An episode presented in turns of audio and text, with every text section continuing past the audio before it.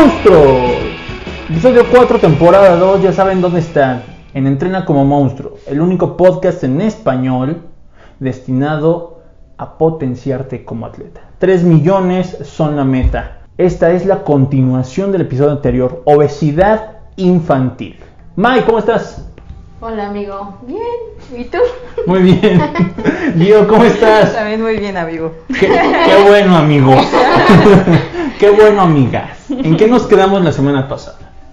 Pues estábamos viendo de las políticas alimentarias, pero eh, para empezar el tema vamos a ver un poquito acerca de la valoración que se hace acerca de los niños este, que, ven- que vienen a consulta. Ok. Ajá. O sea, ¿con, con esto cómo determinan que un niño padece de obesidad? Ah, ok, eso es muy importante. Sí, bueno, entonces vamos a partir eh, justo de este tema, ajá, que es la valoración nutricional que se hace en la consulta. Va. Ajá. Es muy importante hacer la valoración eh, nutricional porque vemos que eh, ahí el control del crecimiento y desarrollo del niño, ¿ok? Entonces, para evaluar a ese tipo de niños, eh, tenemos que saber eh, su porcentaje de, de grasa y su porcentaje de músculo, que podemos ver en la consulta que estos niños, obviamente, con el exceso de grasa que tienen, pues van a tener eh, un incremento en porcentaje de grasa ajá, y disminución en músculo. Eh, para evaluarlos necesitamos tablas ajá, eh, de la OMS o de la CDC. Ajá, ¿qué es eso? que son eh, tablas de crecimiento donde se valoran a niños eh, en- de buen eh, este, estado nutricional contra niños que vienen a consulta que están eh, en este caso con obesidad. Ajá. Sí, Lo- estas los tablas, compa- Los Ajá, comparamos. estas tablas se desarrollaron este, basadas en mediciones de niños con un peso normal y, este, y de allí parte para darnos cuenta en qué, en dónde se encuentra ubicado el niño, si está en un percentil alto, puede que sea obesidad o, o si está en un percentil bajo, desnutrición y eh, hay rangos también de normalidad y, y vamos a compararlo respecto a esas tablas. ¿Y qué tan fiables son estas tablas? Pues hay tablas que se hicieron con población mexicana. Ajá, que es la CDC, que en el 2000, en- a partir de los 2000 incluyeron a niños mexicanos en- y en este estudio observaron a muchos niños, bueno, se ocuparon a muchos niños sanos para que este estudio fuera, este, sí, evaluado a los niños para tener un control sobre ellos. Ajá. Y eh, por el otro lado, la OMS, eh, esa es como más, eh, por decir, abierta, porque aquí se, solo se estudiaron a niños de diferentes países. Entonces, la CDC se acerca más como a niños de población mexicana. Ok, ajá. Y bueno, una vez viendo estas tablas y también valorando al niño, ¿cómo se determina o cómo hace el ejercicio? A ver, o llega- bueno, a ver, llega un niño contigo, ¿qué, qué se hace? ¿Cómo se mide? Cuéntenos un poquito. Eh, bueno, eh, con respecto a estas tablas que decimos, se valora el peso edad, ajá, el, peso talla, ajá, y el- la talla para la edad, donde eh, se utilizan estos eh, estándares, por ejemplo, el peso para la edad, el niño, eh, eh, la edad que tiene y, el peso que va a tener a esa edad. Que debería de tener de- debería de tener a esa edad. También la talla edad y el peso para la talla, que por ejemplo si un niño obviamente que está en obesidad, pues va a tener un incremento en peso para la talla, porque esos niños, o se puede ver viceversa, porque esos niños eh, tienden a no crecer o este, no desarrollarse adecuadamente. No, y aparte hay niños que tienen eh, genética de personas, este, de padres muy bajitos o, o de padres muy altos, entonces se están saliendo del rango de, pues, de la normatividad, de lo normal. ¿no?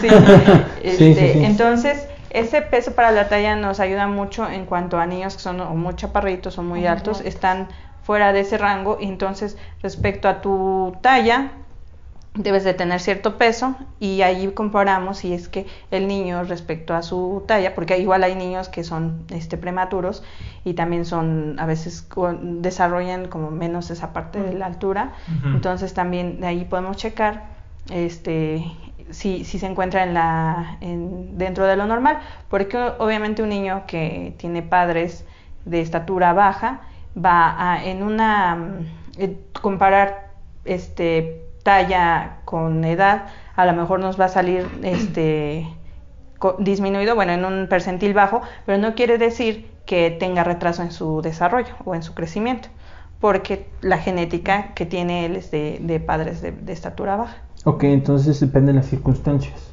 Sí. Va a dar una valoración. Lo ideal es utilizar los tres, ¿no? Pero pues ya, ya nosotros veríamos respecto a lo que estamos este todos todo lo ajá, todo lo que ya indagamos en su historia clínica pues vamos a también a, a, ver qué cuál sería su diagnóstico. Ok, bueno ahí está el tip no porque luego los doctores le dicen no y es que está pasado de peso y el vato así un pinche palito no y también lo que utilizamos es el IMC ajá, porque o sea es importante tomar este tipo de, de dato porque sabemos que el IMC es el índice de masa eh, corporal y es importante pues para dar ciertos diagnósticos. Pero no siempre eh, un nutriólogo se va a guiar por este índice este, de masa corporal porque vemos que algunos pacientes pueden llegar a hacer mm, demasiado ejercicio y tener más masa muscular y es lo que está pesando más en la báscula. Entonces no nos tenemos que guiar tanto sobre el IMC. sí, claro. ¿no? Es lo que, sí, porque sí hay niños que tienen mucha masa muscular y precisamente lo que siempre decimos son muchos este, elementos que tenemos que tomar de la consulta para poder dar un diagnóstico y también para poder dar un tratamiento. En este caso, como dice, podemos tomar el IMC, podemos tomar el, peso para la edad, la talla para la edad, talla para el peso para la talla el, la, la, parte de los, este, la circunferencia de brazo y los pliegues de, del brazo. Es, es, decir, vamos a medir el brazo del bebé, del niño, perdón. Soy un bebote. la circunferencia y de ahí podemos este, tomar los pliegues bicipital, tricipital y eso nos va también a ayudar a determinar junto con los percentiles que tenemos, de, junto con las tablas.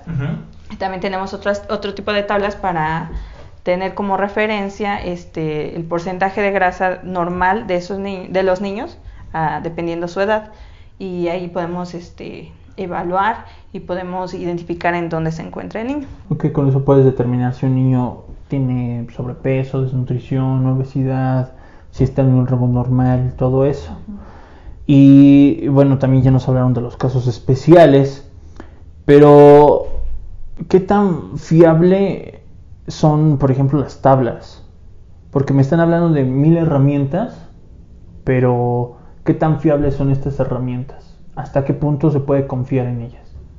Pues son tablas que se han hecho muchos estudios y que se han llevado a cabo con muchos niños para, para crear una, como una media, un estándar. Pero como te decía, pues hay, hay este, casos que a lo mejor no aplica tanto por, te digo, porque a lo mejor hay niños muy chaparritos porque sus papás a lo mejor vienen, no sé, hay algunas partes de México que tienen una estatura más baja, como lo que es la parte sur de México, tienden a ser un poquito más chaparritos que por ejemplo los de la, zona norte.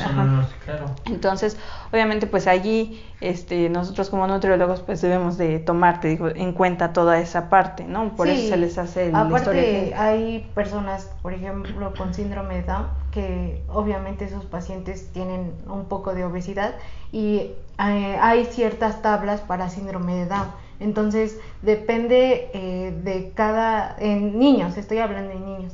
Este, en niños, eh, obviamente, eh, si padece de alguna enfermedad o así, se, se, ven diferentes tablas para cada uno. O sea, también existen para población especial. Ajá, ah. para población especial, prematuros. Ajá, entonces, siempre el nutriólogo pues, va a buscar la herramienta que él necesita, ¿no? Para la consulta. Sí, sí, sí, pues es eso es más que obvio. Andar cuadrando todo con todo, pues no. No va. ¿Qué sigue yo? bueno, también está la valoración dietética. Ahí también vamos a indagar en, los hábitos del niño, de qué, está consumiendo, qué tanta actividad física hace y también, eh, por ejemplo, en las preparaciones, quién prepara la comida y si es que tienen tiempo de, prepararles comida a sus papás. Eso, eso es bien importante. Bueno, ya lo mencionábamos en el capítulo pasado.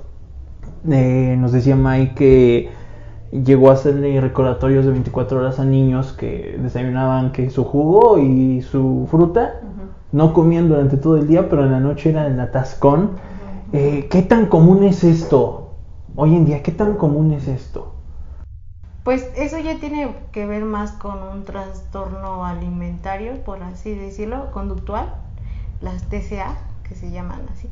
Entonces, eh, ahí sí tendríamos que estarnos ayudando con un psicólogo, porque pues ellos eh, son parte fundamental del, sí, del diagnóstico y de la evaluación del niño para tener un buen tratamiento. Eh, pero, ¿ustedes cómo lo han visto? ¿Es más común hoy en día? ¿Es menos común? Lo que les ha tocado. Pues es que, bueno, yo no podría comparar porque pues antes no tenía pacientes, porque no, no era nutriólogo. Entonces, tendríamos que ver a ayer empecé. tendríamos como que ver algún estudio, ¿no? De, de comparación de, de cómo si han incrementado o han disminuido ese tipo de, de trastornos pero sí es muy importante que sea algo disciplinario, multidisciplinario en, en el caso de ese tipo de, de, enfermedades o trastornos. Y pues sí, como les decía, indagar incluso desde la alimentación de, desde que era un bebé, porque a veces también es importante, y no tanto porque pues ahorita ya no nos va a servir como en el sentido para diagnosticar, pero sí eh, nos va a ayudar para saber cómo desde dónde empezó ese, a lo mejor esa...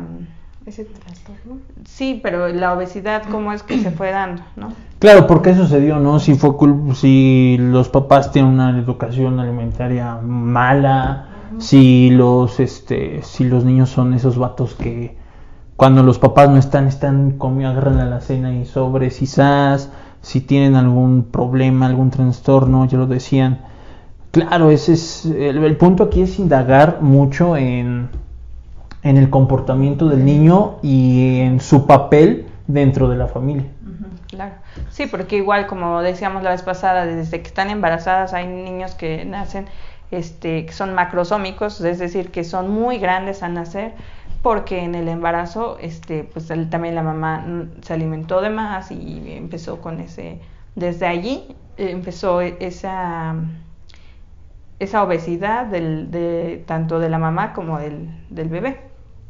Entonces eso es importante, la evaluación dietética. Eh, obviamente si tienen estudios bioquímicos, pues, igual revisar cómo están.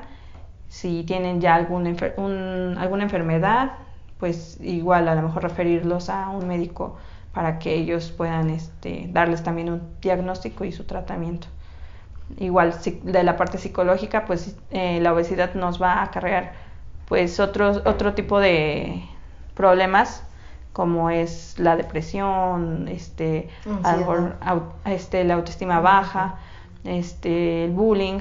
Entonces son varias cosas que también se tienen que tratar, pero obviamente, como les decía, no solo los trastornos se van a tratar de forma multidisciplinaria, sino la mayoría de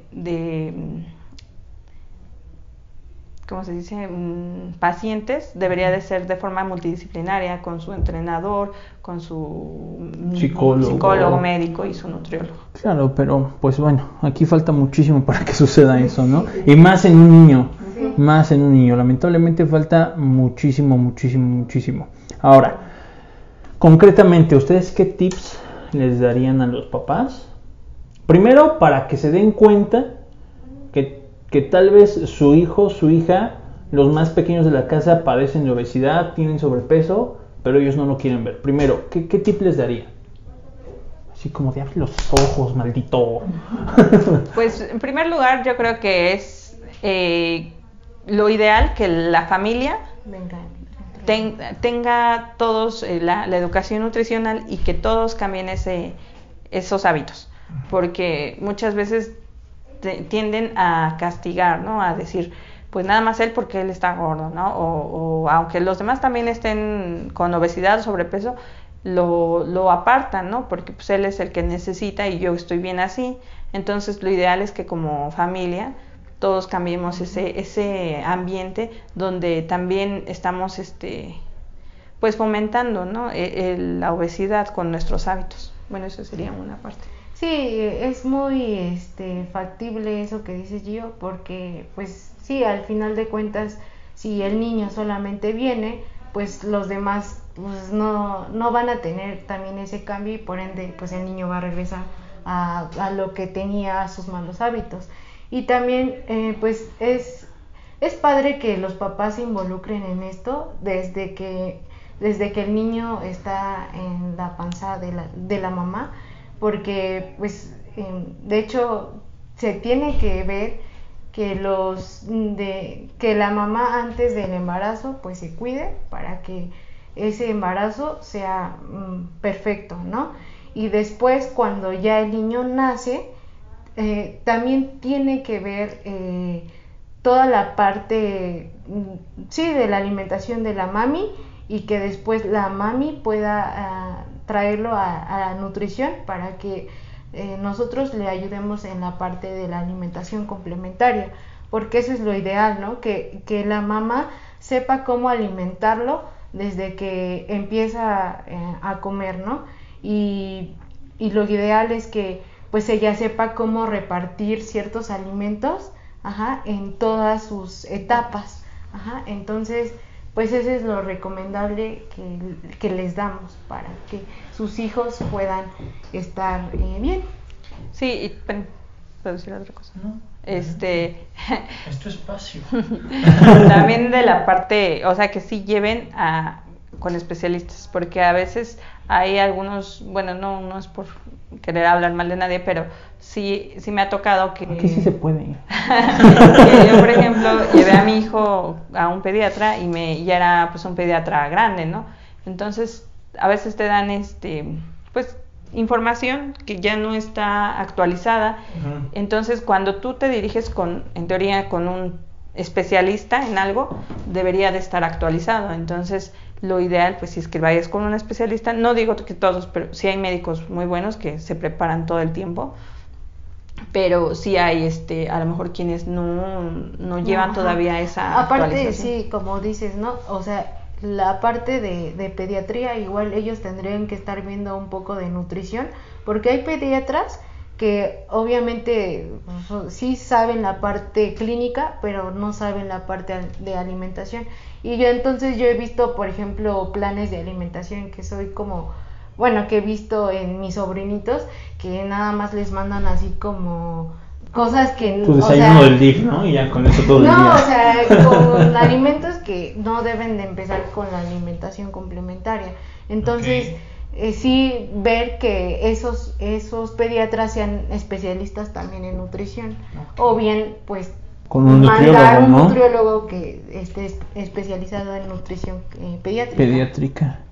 Dele pecho y su sopita de codito. Sí, algo así que le mandaban a mi vida. Este, ya, ya encontré el dato. Es, eh, hace un año, aquí viene el momento de comercial. Aquí, acuérdate, aquí hay que poner comercial. este, hace un año terminé de hacer mi libro sobre la alimentación en niños, políticas públicas alimentarias en niños. Y hay un dato importante. Recabé un estudio de 3.000 personas que viven en el Estado de México, Ciudad de México y el Estado de Morelos. Eh, el 74% come todos los días comida chatarra. O sea, el 74% de los encuestados come o consume más bien comida chatarra eh, diario, en cualquier presentación. El 100% come cereales y azúcares, que ustedes pueden decir, bueno, es que es normal. Pero aquí fue clara la nota. En cuanto a, cereales, no es, eh, no es maíz, no es eso, sino cereales de caja. Y en cuanto a azúcares, es en el dulzante, en cualquier presentación. Entonces, pues, eh, ¿por, qué, ¿por qué utilicé esta muestra? Porque primero, hacer estudios cuesta dinero. Y fue financiado totalmente por HM. Entonces, solo hicimos la muestra con 3.000 personas. Pero esto es un panorama claro de lo que se está viendo hoy en día. Son niños que ya desde temprana edad acostumbran a comer todos los días comida chatarra, que su alimentación es deficiente, incluso niños con los que llegaba a preguntarles si tú tuvieras este pues un, plato con papas fritas y, a lo mejor una ensalada o un sándwich o algo que se puede considerar un poco más saludable, más balanceado, ¿cuál prefieren? Aunque este, e, incluso se les decía, a ver, este, ¿cuál prefieren? Y nos decían, no, pues la comida chatarra, porque sabe más rico, porque, etcétera, etcétera, etcétera. Se les explicaba. Pero si supieras que la comida chatarra te pone así, te va a hacer esto, te va a hacer lo otro, y esta comida que es un poco más, eh, que es más saludable, pues te va a dar más energía, te vas a sentir bien, te va a dar ganas de hacer más cosas, vas a, a pesar de eso decían, no, prefiero la comida chatarra. Incluso me acuerdo mucho de un niño que me dijo, es que mi mamá me dice que para qué esto, si, o sea, eh, mostré una maruchan, dijeron, pero dice mamá que es más rápido y más fácil la maruchan. Entonces dice, dice mi mamá que para mí esto es mejor. Entonces ahí se, se, puede mostrar, fue un caso específico, pero se puede mostrar mucho sobre la, la influencia de los padres, que son los proveedores en este caso de, de los niños. Y va unado con lo que decían. Si los papás no tienen idea de cómo debe alimentarse un niño, si los papás no tienen idea de qué es lo que debe de comer un niño, pues entonces estamos perdidos. Y de esto puede salir muchísimas cosas, ¿no? Incluso, ah, incluso hay ciertos este, padres que dicen, no, yo no le dejo comer a mi hijo nada de comida chatarra, nada de papas, nada de jugos, nada de refrescos, y le preguntas entonces por qué está, por, qué tiene obesidad, por qué tiene sobrepeso. Bueno, no lo dejo comer comida chatarra, pero come hasta más no poder. Si hay carne, si hay verduras, come lo que quieras, incluso hasta come más. Sí, dicen, come de todo, mientras sea, eh, es mejor comida real a comida chatarra. Pero al fin y al cabo el, el, el resultado es el mismo. Ya sé que con comida chatarra o con la mejor comida eh, que bueno, coloquialmente se le puede llamar limpio, la comida que comúnmente le, llamamos saludable, pero al fin y al cabo el, punto en donde llegamos es el mismo. Entonces ahí se necesita una educación extraordinaria.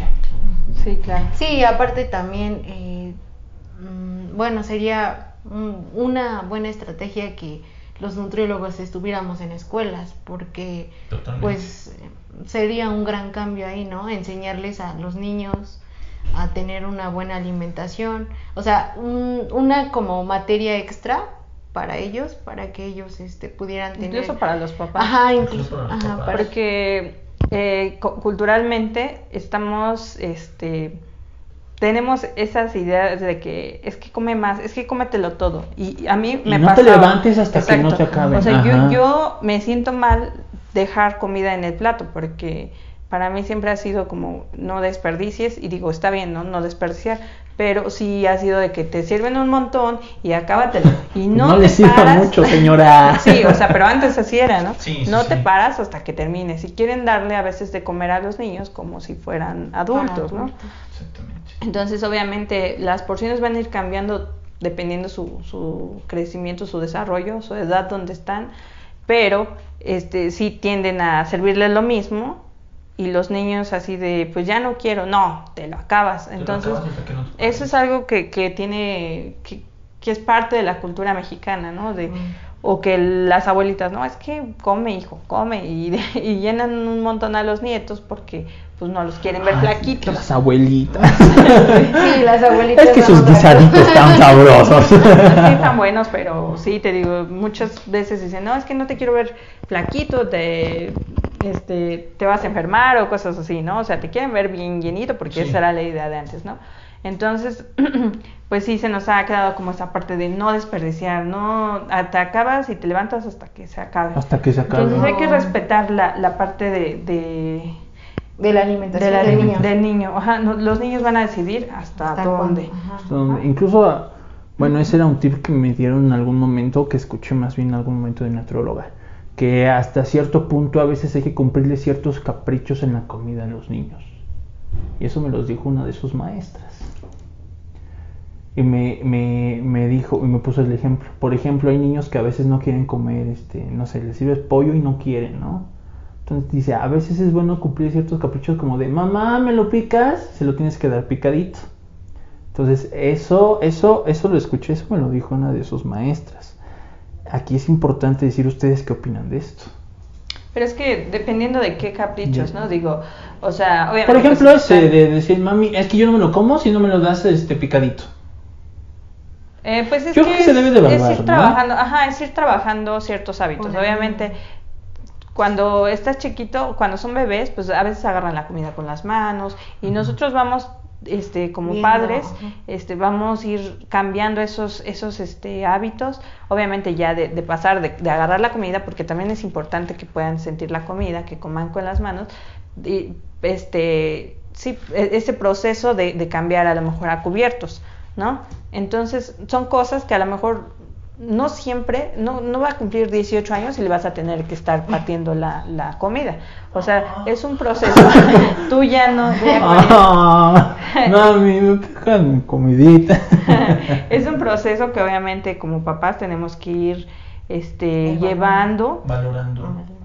y llevándolos de la mano. O sea, tampoco podemos exigir que un niño a cierta edad pues tenga que ya todo él haga solo, ¿no? Entonces so- es un proceso y no todos los niños van a llegar a la misma edad con los mismos, este, con las mismas habilidades, ¿no? Entonces no tiene nada malo. O sea, yo digo, a lo mejor yo pensé que te referías a otro tipo de, de- De capricho. ¿De caprichos? caprichos. No, no, no, no, no, por eso fue así. Es que hay niños que, por ejemplo, dicen, no me lo como si me compras eso. Entonces eso sí ya es Eso es otro- una condición, eso ya sí, es, es- este, ajá. Entonces no comas. Sí, pues Sí, ya- estar, este, ¿cómo se dice? O, o los papis quieren este darles un premio por habérselo acabado. Ah, ya te, comi- ya te Ajá. comiste la. Ahora sí te toca y le dan su huevito Kinder, ¿no? O sea, yo digo, primero, bueno, no es por, por darle premio, pero pues sí es como decir, este, si tú quieres algo, obviamente no se lo vas a dar diario y no va a ser como un estímulo para que coma sus cosas, pero primero debes de comerte lo saludable y ya después elegir a lo mejor, ahora sí comerte Sí, no es, una no es malo, mira, existe, por algo existe y es muy rico. O sea, ¿quién no va a la tienda y dice, ah, me voy a chingar un gansito? Marinela, patrocínanos. ¿Quién no dice eso? Pero. No, ah. Uy. Pero es este. Pero es importante saber en qué momento sí. Aprender incluso a, a consumir ese tipo de cosas. Claro. Fíjate, fíjate, May, que bueno, ahorita hablabas sobre nutriólogos en las escuelas. Se, ese programa, al menos en el Estado de México, se trató de implementar de manera muy fallida, muy fallida, en las escuelas de tiempo completo. Eh, las escuelas de tiempo completo, para quienes no sepan, son escuelas que va, tienen una jornada de clases mucho más larga, donde no solo te dan las clases principales, que son las de matemáticas, historia y esas, sino que también te ponen más como talleres, etcétera. Y no los y los horarios de una escuela normal son como de creo de 8 a 1. Aquí las escuelas de tiempo completo es de 8 a veces 3, 4 de la tarde. Pero en esa escuela hay un comedor, ahí comen todos los alumnos, preparan la comida, siguen ciertas normas y dentro de ese programa hay este partes donde debe de donde también hay educación nutricional, donde hay personas encargadas en dar esas pláticas.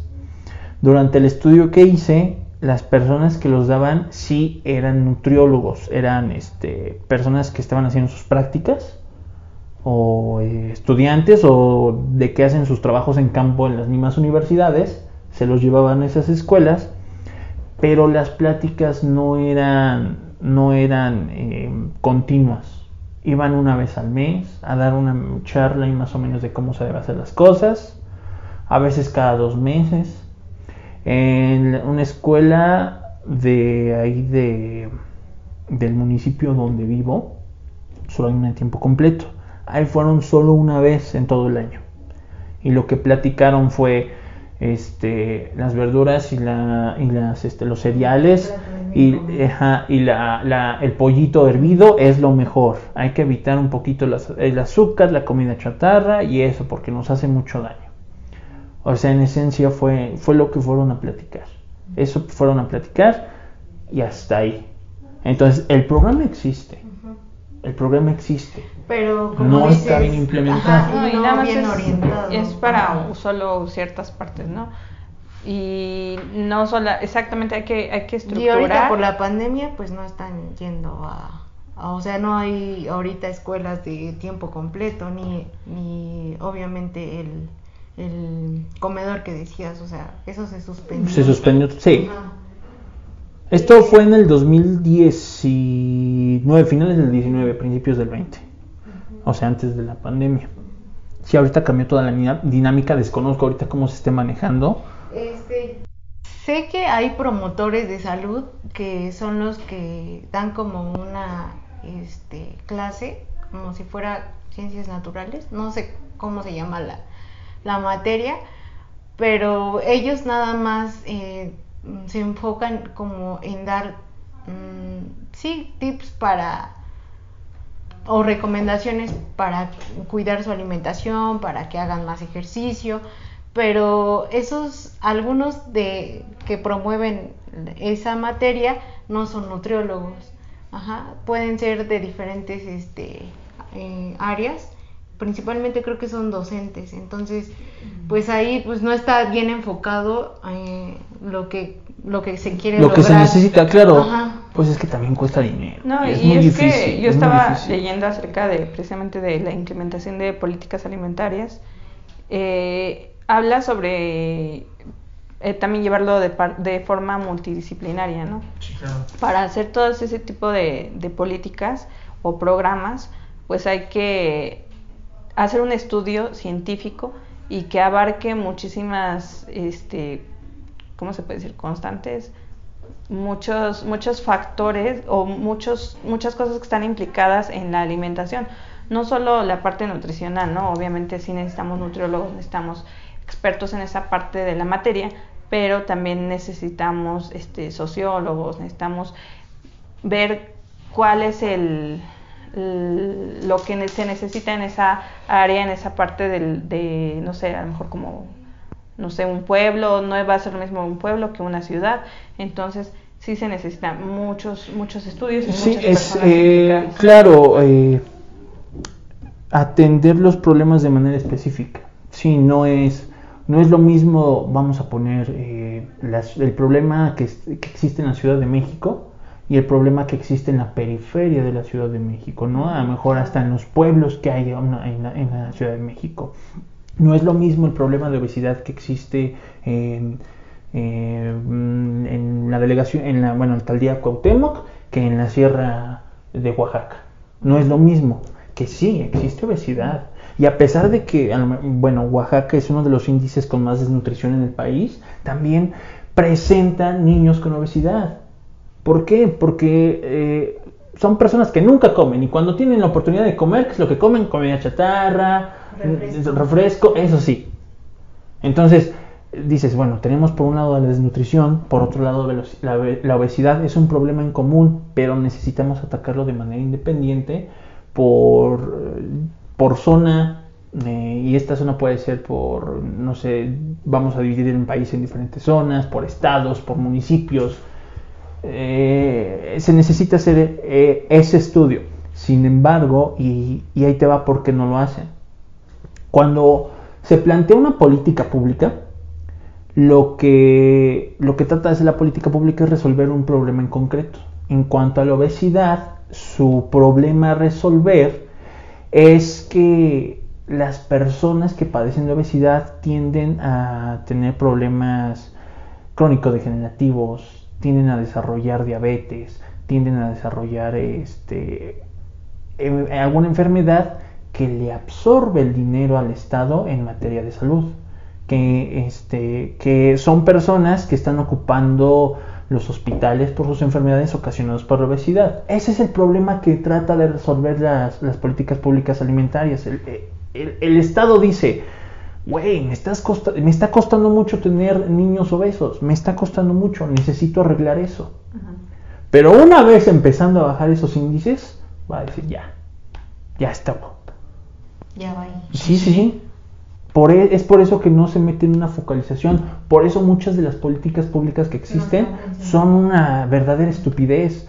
Impuestos a las bebidas azucaradas, etiquetados, nuevos etiquetados cada 3, 4 años. Eh, programa de este, educación nutricional en las escuelas. Son políticas que no están sirviendo. ¿Por qué? Porque meramente se hacen arriba de un escritorio no se están haciendo. Además de que los actores implicados también tienen mucho que ver. Pues sí se están haciendo, o sea, sí se están llevando a cabo, pero incluso, por ejemplo, lo de los etiquetados, me parece que ya se había hecho en otros países y funcionó. En Chile. Entonces, ajá, el, aquí también mucho que tiene que ver con que los gobiernos quieren resultados rápidos, ¿no? Obviamente nada más voy a estar seis años, pues lo que quiero es que se vea lo que estoy haciendo y e invertir en salud y en educación, o sea, es a varios años, o sea, ver los resultados a varios años. Claro. Entonces, obviamente, eh, por ejemplo, las políticas actuales de, como dices, del etiquetado, pues se van a ver resultados a lo mejor en tres, cuatro años, ¿no? E incluso hasta más. Fíjate, fíjate que bueno, lo que es México, para lo que sirve México en políticas públicas es para hacer un copiado y pegado de lo que se está haciendo en otros países. Si bien una herramienta de la creación de las políticas públicas es ver, eh, ver si existen los problemas en algunos otros lados y, y saber cómo se resolvió en ese, bueno, en el lado en el estudio, por ejemplo, Chile que, ah, bueno, empezó con su índice de obesidad infantil. ¿Qué hizo Chile? Una de las dos políticas más marcadas fue un etiquetado muy similar al que hoy se tiene en México y la segunda, eliminar los, los monitos de, los empaques, los monitos, igual que acá. Mm. Eso fue, este, este, en Chile estamos hablando que fue hace, mm, si no me equivoco, cuatro o cinco años, ay, así más o menos. Igual me estoy, mm, no me hagas tanto caso, años más, años menos. Y, funcionó. Sí, sí, sí funcionó. Pero, entonces, ¿qué quieren hacer? Pues me lo traigo para acá. Y prácticamente es lo mismo. Es lo mismo lo que está haciendo. Y no, no se está viendo este, resultados. Ahora tú puedes decir, bueno, es que necesitamos más tiempo para ver resultados, ¿no? ¿Qué fue? Eh, esta, es la, eh, esta es la segunda vez en esta década que cambiamos los etiquetados. Esta es la segunda vez. Anteriormente tenían este el etiquetado de lectura rápida, ¿no? Que dice, tiene tanto porcentaje de azúcar basado en una dieta de 2000 calorías, tanto porcentaje de grasas, tanto porcentaje de no sé qué. ¿La gente lo, lo, entendía? No. Y ahora, ahora los sellos, ahora los sellos que, que, existen en, en, esta política, ¿la gente lo está entendiendo o les está haciendo caso? No, incluso hay lagunas, hay lagunas eh, ¿cómo se llama? legales, donde las empresas dicen, este, si tu producto tiene tanto, tanto, tanto, tanto, ponle este sello. Y en vez de ponerle alto en contenido calórico, le ponen dos sellos. Así literal, dos sellos.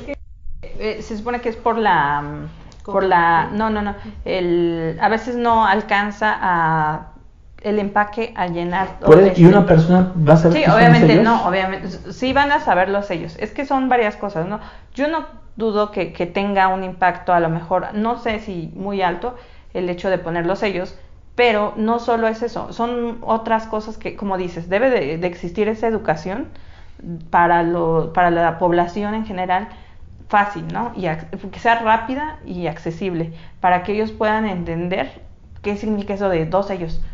O sea, La parte, o sea, la parte que nos corresponde a nosotros es como darles esa guía de de para qué sirven esos sellos o, o por qué dicen este alto en sodio o, alto, en, Ahora, hay unos productos que dicen alto en contenido de azúcares o alto en contenido de no sé qué o alto en contenido de... Eh, como, bueno, estos sellos se ponen eh, en valoraciones de 100 gramos de contenido del producto, pero hay unos productos donde la, no sé, la cantidad recomendada son 10 gramos. o 5 gramos. Por ejemplo, las mayonesas, ¿no? A lo mejor. Nunca le vas a poner 100 gramos de mayonesa a un pinche pan. No, no, no, pero pues está, está O sea, metiendo- a lo que voy, a lo que voy es, es que es confuso. Se, está- se hizo confuso. Por la velocidad de querer hacer algo, es muy confuso. Tú me, tú me estás diciendo, es que ya nos corresponde a nosotros enseñar qué significan esos dos sellos, qué significa esto. No, claro, No solo nosotros, eh, este, yo creo que, dice May, nosotros nos corresponde. Sí nos corresponde, pero ¿cuántas personas van al nutriólogo, no? Claro, o sea, sí, pero de- desde tu trinchera, desde tu trinchera tú estás haciendo sí, pero tu como dices, chamba. como dices, ¿no? O sea, la gente tiene esa confusión, ¿no? Sí, claro.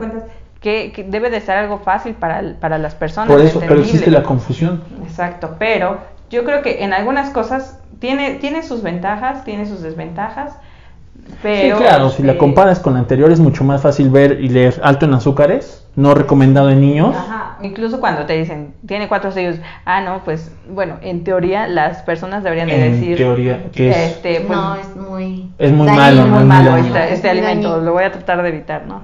Pero, pero sí, sí, sí, sí. eh, Es más, me voy a, me voy a dar la tarea de, de, de salir a preguntar. ¿Tú sabes lo que significan estos sellos? Me va a decir probablemente, pues es que es malo o que, Que es malo, engorda ajá. o que no sé qué. Pero, Pero a no ciencia van a cierta saber. no van a saber. Pero quieras o no, ya eso ya también le da al paciente, a claro, la persona, eso, eh, la, la, la idea información. De que, idea de que, de, de, como, ah, pum, pues esto está mal. Esto está mal, pero no lo hacen. Es que igual, o sea, el hecho de que las personas tengan que elegir su comida, su alimentación, va a depender de muchas cosas, sí, de qué tanto a lo mejor es mala o buena para mí, pero también qué tanto me alcanza, qué tan accesible es y son muchas cosas que vienen este para esa ajá, para tomar esa decisión son muchas muchas otras que también tienen que ver con el ambiente y el entorno. Habría, habría que evaluar cómo va en los próximos años esta fiesta. Exacto. Pero hoy, ah, hoy, hoy, esa, esa acción, ese programa, esa política, para mí es, es que el del etiquetado y también el de quitar los monitos de los empaques. Esta, que- esta copia y pega de las, de las políticas chilenas, para mí es una verdadera estupidez. Bueno, es que es para ti. Para mí, Pero hay para que- mí. O sea, pero Daniel Por eso te digo, la- hay que ver, hay que ver, absoluta. hay que ver cómo se, se va desarrollando. Porque, por ejemplo, una que sí estuvo muy, mucho, mucho en, en- estudio y que también hice su estudio, que próximamente cuando salga a la venta mi libro lo van a poder leer, es el de las eh, bebidas azucaradas, el impuesto, cómo fue aumentando, en qué años y demás, y las, y las industrias reportaban incluso hasta más ganancias. Con decirte que Coca-Cola vino en el 2019 para todo el año 2020 y metió 2 billones de dólares en México. Que hasta nuestro Lord este, Peña Nieto este, inauguró la nueva planta de coca. O sea, ¿tú crees que si una política funcionó mucho y disminuyó el consumo de refresco en México, la empresa va a ver a México como un lugar atractivo para meter No, una planta es- nueva? ese tipo de... eh, esa, esa implementación de impuestos, la verdad es que sí, a mí se me hace una... Bueno, a mí, De- a mí, como dice Daniel, Estupidez, como se dice. este porque realmente las personas muchas veces dejan a lo mejor este de comprar un alimento que es más saludable pero como ya quieras o no ya es una Se adicción acostumbró, sea, sí. una a- adicción y una costumbre un hábito estar tomando refresco y ya no le sabe a la gente si no tienen su coquita Ay, es que falta la coca, no hay, es que la coca. Yo, entonces aquí otro de los de los actores implicados son Sí, las de hecho, industrias. prefieren comprar la coca que, no sé, comprar lechuga o, o, o sea, otra es- verdura. Es que quién quiere tacos con lechuga en vez de coca. Hace rato tú y yo. Ahorita, Ay, sí, ¿verdad? Sin coca, no te pases. De hecho, traemos. Ah, lechuga ni que fuera pozole.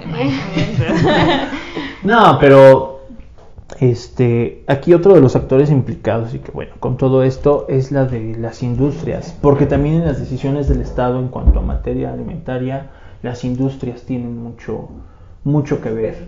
Sí, eh, son el, el órgano ejecutor, que en este caso es el Estado, los que tienen el problema, que en este caso es la población, los niños, eh, la industria, que son todos los, todas las empresas que se encargan de hacer los pastelitos, comida ultraprocesada, este, refrescos, jugos, todo eso también tienen mucho que ver. Y ahí te va otra cosa en la que, en la que existe una, hay una lucha ¿no? de, de diferentes. Pero es que imagínate, si lográramos disminuir la obesidad, si lográramos que todos los mexicanos dejaran de consumir comida chatarra, la economía de México también se viene para abajo. ¿Cuántos empleos no da Coca-Cola? ¿Cuántos empleos no da Grupo Bimbo? O sea, es aquí la dualidad del problema y a donde quería llegar. Es que es una dualidad. Por eso lo que yo he propuesto es educar a la gente y hacerle entender que todo, todo, todo nuestro arsenal de comida chatarra existente no es malo. Simplemente hay que saber cómo consumirlo. Un dulce, un refresco, el pastel, este, comida callejera, es muy rica, es muy, muy rica. Lo que estamos acostumbrados nosotros los mexicanos es a atarragarnos de todo. sí, por ejemplo, en una fiesta, atarragarnos hasta más no poder de todo. Ajá, entonces es como nuestra mal, nuestro mal hábito de todos, o sea, de atascarnos de, de todo y no saber cómo, sí, medir las cantidades para cada tipo de, de alimento, porque como dices, ¿no? O sea, podemos consumir cualquier tipo de alimento, pero ¿qué hacemos? No, comer de todo y de muchas cantidades. Entonces eso es lo que nos está dando más como en, en la torre, por así decirlo. Pues es que yo, yo creo sí es importante obviamente la educación nutricional, y, pero como siempre lo estamos repitiendo, es solo un componente, ¿no? Al final de cuentas, como te decía, las decisiones de, de qué voy a consumir dependen de muchos otros factores. Entonces, este, pues obviamente sí, sí hay que enseñarle al paciente entre consumir algo que está procesado o, o algo más natural, ¿no? Sí pero también te digo, pues vienen otro, otro tipo de cuestiones, el tiempo, el, a lo mejor el dinero. Dice, prefieren una coca que una lechuga, sí, claro, pero también hay que ver por qué es que prefieren la, la coca a la lechuga, ¿no? Entonces, este, son... Está más barato una lechuga, no, por dinero, yo no, Yo no, digo, no, no, yo no dije por dinero, o sea, digo, habría que ver cuáles son, por qué es que prefieres una coca que una lechuga. A lo mejor la coca te da una satisfacción este, química más que la, lechuga, ¿no? Entonces, este, pues obviamente son muchas cosas que también ya, desde, por ejemplo, dejar entrar todo ese tipo de, de alimentos al país o a nuestros hogares, pues ya es muy difícil sacar. Sí, es muy difícil. Juega también un, un papel muy importante en cuanto a la economía. Desafortunadamente, a veces lo importa más lo que quieren las industrias que a lo que a la necesidad de, del, pues de la, población. Pero quieras o no es es algo que te va a llevar a seguir este en en cuanto al dinero que se está destinando para, para la salud. También está estás perdiendo como gobierno porque estás invirtiendo mucho y sigues dándole pie o entrada a las a las empresas que están dañando la salud de las personas. Es un, es un tema complicado. Y sí, tienes que se tiene que atacar el problema desde diferentes trincheras. en, materia de salud pública, en materia alimentaria, en materia educacional. No es como que hoy vamos a presentar el, la solución a todos los problemas, ¿no? no, Denos un dinero a nosotros mejor, ¿no? Sí. e incluso de trabajo, ¿no? Porque pues hay cuántas personas que se tienen que estar ahí fletando más de ocho horas trabajando porque pues tienen que llevar alimento a sus hijos, los tienen a lo mejor estudiando. Puedes decir a lo mejor tiene muchos hijos o tiene pocos, pero al final de cuentas, eh, aunque tengas un hijo, tienes que estar llevando a lo mejor la comida, aparte de la comida, pues si quieres a lo mejor dar alguna clase extra para tus hijos. Entonces, quieras o no, te, muchas veces la, la las personas, los papás, están trabajando todo el tiempo y a veces ya no hay ese tiempo para, para preparar, ¿no? Entonces son, son muchas cosas que igual desde la parte laboral también se tiene que ver. Sí, se tiene que ver muchísimo. Ay, ¿Qué opinas de toda nuestra pelea? Pues eh, sí es un todo aquí, o sea, tenemos que estar viendo pues la parte nutricional, pero también la parte psicológica, pero también la parte conductual del paciente, pero también las políticas alimentarias. Sí. O sea, es, es un problema Enorme. enorme. Entonces, aquí lo que se sugiere es que, o se recomienda, es que, pues, eh, nosotros como nutriólogos, pues apoyar ese tipo de, de problemas y qué más que ofreciendo pues un buen servicio a, a nuestros pacientes, ¿no? Que claro, pues algunos algunos papás pues se les va a dificultar traerlos, ajá, por, ya sea por eh, la cuestión adquisitiva, pero pues este tenemos que ver también o evaluar la parte cuando vienen a consulta si vemos que es un papi que pues no, no tiene muchos recursos pues ayudarlo pues también de esa manera no aunque no Claro. aunque no pues pague eh, lo que es la consulta sino ayudarle Que va a ser que- gratis. ¿no? Que dice Mike que es gratis. Que dice Mike que ya da Que consultas gratis. sus hijos que ya da consultas gratis. No, de hecho, este, mi mamá eh, me pidió ayuda para un niño de, de- de donde trabaja.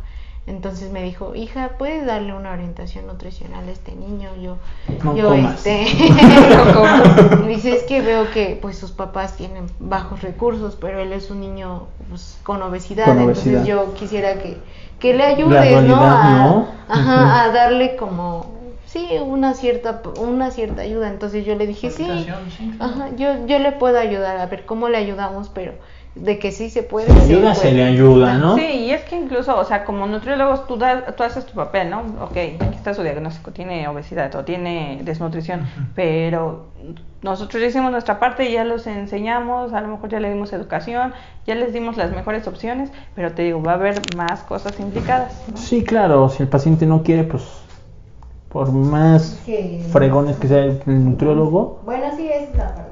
iba a decir que seamos, pero yo no soy el nutriólogo. Este, pues sí. No se va a dar el cambio, sí. Sí, si una, si una persona no quiere, Nunca va a haber cambio. como estos que creen en el Moringa Life. bueno, este. Recomendaciones rápidas acerca de la industria alimentaria, la obesidad. Tres recomendaciones cada uno. O sea, tres de... No, no, no, no, tre- tres, o sea, tres recomendaciones Ah, que les a dar. Si quieren empiezo yo, quien quiere empezar. Vamos dándole uno, uno, uno o tres, Ah, tres, uno, uno, uno, uno. uno. El primero, ¿quién empieza?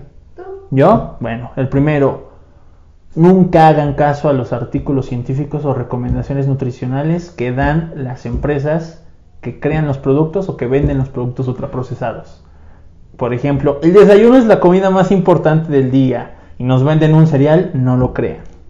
Hay congresos que hace este, una marca de leche muy conocida, Nestlé, que, este, que según, ay no, y que la alimentación pediátrica, este, si van a tener bebés, pues coman verdura y un danonino, ¿no? Todo ese tipo de cosas o recomendaciones, al final y al cabo, son productos que no van a sacar por fal- o por conflicto de interés o porque los manipulan por conflicto de interés. Entonces mi primera recomendación es no, eh, no le hagan caso a las recomendaciones ni a los estudios que saquen la industria alimentaria. Y a los comerciales que digan recomendado por la asociación pediátrica, Sí. porque a veces usan, Ni usan los nombres de los pediatras, de los nutriólogos para decir este es bueno para sus hijos, ¿no? Mm, Yo creo que una de las recomendaciones también más importantes es eh, hacer que sus hijos empiecen a hacer ejercicio. Eso es muy importante. A lo mejor hay hábitos que tal vez ya no les puedan quitar, pero hacer ejercicio aunque sea una hora diaria está súper bien. Pues mi recomendación sería es que pues que enseñen a o que, us- que los papás aprendan a cómo sí a responsabilizarse en la parte eh, de hábitos de sus de sus niños. O sea no no abandonarlos este sí, en, en todas sus etapas, sino tener como un cierto, sí, control sobre ellos, o sea, no control mal, sino un control este bueno donde ellos puedan este otorgarles sí educación no para los niños. Eso sería como mi recomendación. Ah, no se tiren a ningún lado.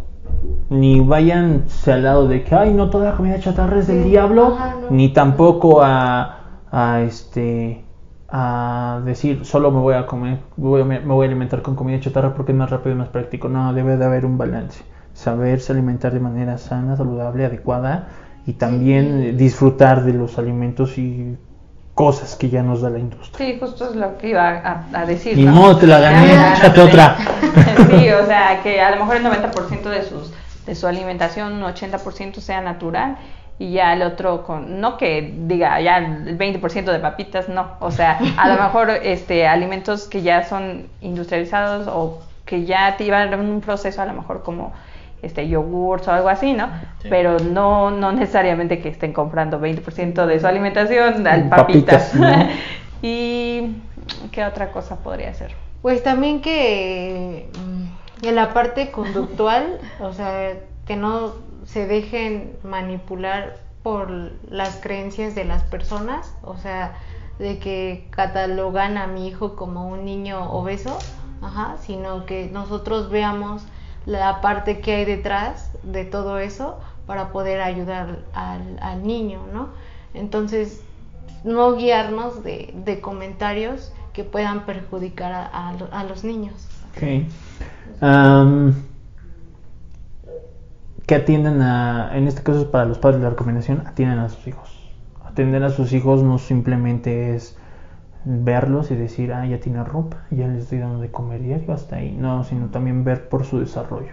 Porque muchos de los problemas que, que tienen de adulto en cuanto a bienestar físico, salud, salud y demás, empiezan desde niños. Entonces siempre es cuidar a sus hijos en todo aspecto psicológico, nutricional, deportivo, eh, etcétera, etcétera, etcétera.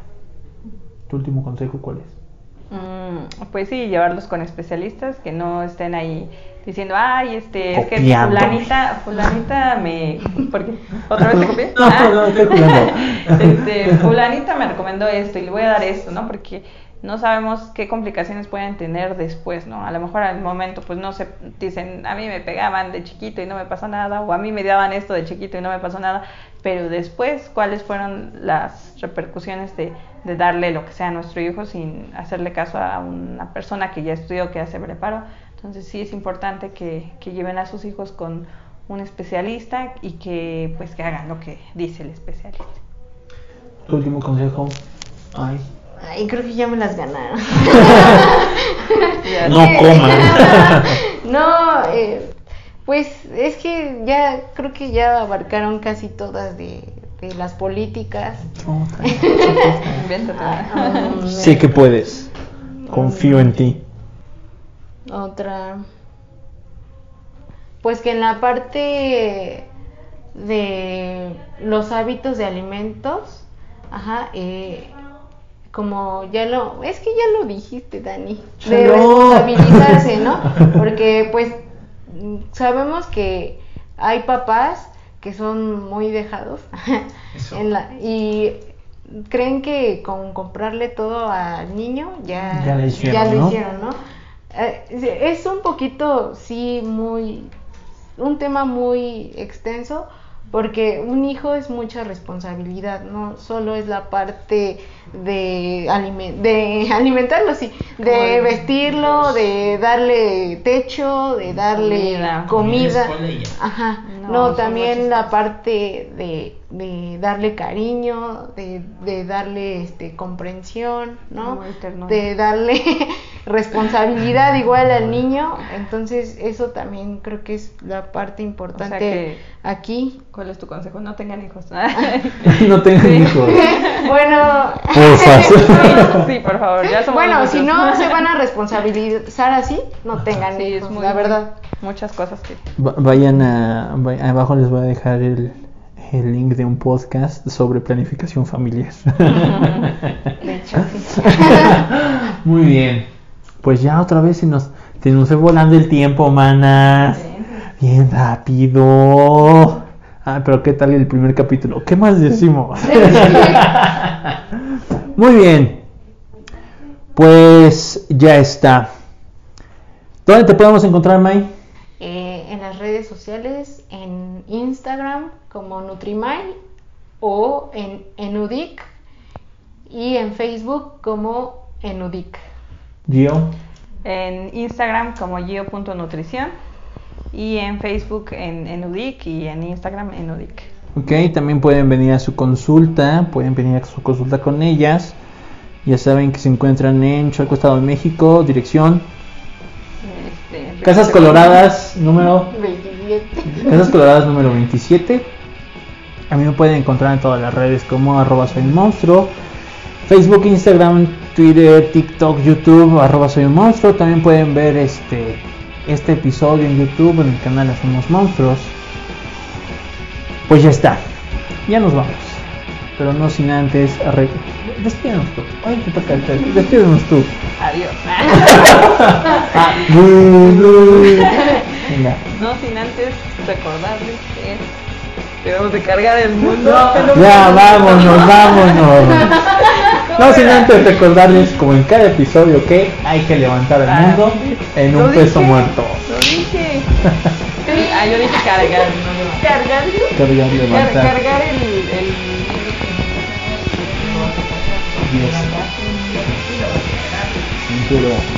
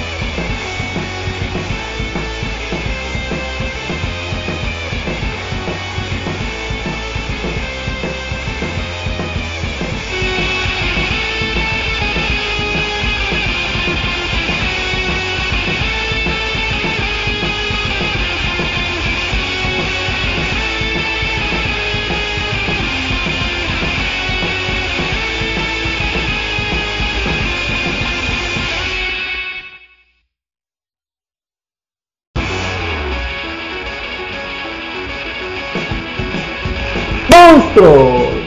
Episodio 4, temporada 2, ya saben dónde están. En Entrena como Monstruo, el único podcast en español destinado a potenciarte como atleta. 3 millones son la meta. Esta es la continuación del episodio anterior, obesidad infantil. Mai, ¿cómo estás? Hola amigo, bien, ¿y tú? Muy bien. Gio, ¿cómo estás? También muy bien, amigo. Qué, qué bueno, amigos. qué bueno, amigas. ¿En qué nos quedamos la semana pasada? Pues estábamos viendo de las políticas alimentarias, pero eh, para empezar el tema vamos a ver un poquito acerca de la valoración que se hace acerca de los niños este, que, ven- que vienen a consulta. Ok. Ajá. O sea, ¿cómo- con esto, ¿cómo determinan que un niño está de obesidad? Ah, ok, eso es muy importante. Sí, bueno, entonces vamos a partir eh, justo de este tema, ajá, que es la valoración nutricional que se hace en la consulta. Va. Ajá. Es muy importante hacer la valoración eh, nutricional porque vemos que eh, ahí el control del crecimiento y desarrollo del niño, ¿ok? Entonces, para evaluar a ese tipo de niños, eh, tenemos que saber eh, su porcentaje de, de grasa y su porcentaje de músculo, que podemos ver en la consulta que estos niños, obviamente, con el exceso de grasa que tienen, pues van a tener eh, un incremento en porcentaje de grasa y disminución en músculo. Eh, para evaluarlos necesitamos tablas eh, de la OMS o de la CDC. ¿Qué es eso? Que son tablas de crecimiento donde se valoran a niños de buen este, estado nutricional contra niños que vienen a consulta que están, eh, en este caso, con obesidad. Ajá. Sí, estas, tablas se desarrollaron este, basadas en mediciones de niños con un peso normal y, este, y de allí parte para darnos cuenta en, qué, en dónde se encuentra ubicado el niño, si está en un percentil alto, puede que sea obesidad o, o si está en un percentil bajo, desnutrición y eh, hay rangos también de normalidad y, vamos a compararlo respecto a esas tablas. ¿Y qué tan fiables son estas tablas? Pues hay tablas que se hicieron con población mexicana. que es la CDC, que en el 2000, a partir de los 2000 incluyeron a niños mexicanos y en este estudio observaron a muchos niños, bueno, se ocuparon a muchos niños sanos para que este estudio fuera, este, sí, evaluado a los niños para tener un control sobre ellos. Ajá. Y eh, por el otro lado, la OMS, eh, esa es como más, eh, por decir, abierta, porque aquí se, solo se estudiaron a niños de diferentes países. Entonces, la CDC se acerca más como a niños de población mexicana. Ok, ajá. Y bueno, una vez viendo estas tablas y también valorando al niño, cómo se determina o cómo hace el ejercicio. A ver, llega, bueno, a ver, llega un niño contigo, ¿qué, ¿qué, se hace? ¿Cómo se mide? Cuéntenos un poquito. Eh, bueno, eh, con respecto a estas tablas que decimos, se valora el peso edad, ajá, el, peso talla ajá, y la talla para la edad, donde eh, se utilizan estos eh, estándares, por ejemplo, el peso para la edad, el niño, eh, la edad que tiene y, el peso que va a tener a esa edad. debería de tener. debería de tener a esa edad. También la talla edad y el peso para la talla que por ejemplo si un niño obviamente que esté en obesidad pues va a tener un incremento en peso para la talla porque esos niños o se puede ver viceversa porque esos niños eh, tienden a no crecer o este no desarrollarse adecuadamente. No y aparte hay niños que tienen eh, genética de personas este, de padres muy bajitos o, o de padres muy altos. Entonces se están saliendo del rango de pues de la normatividad, de lo normal.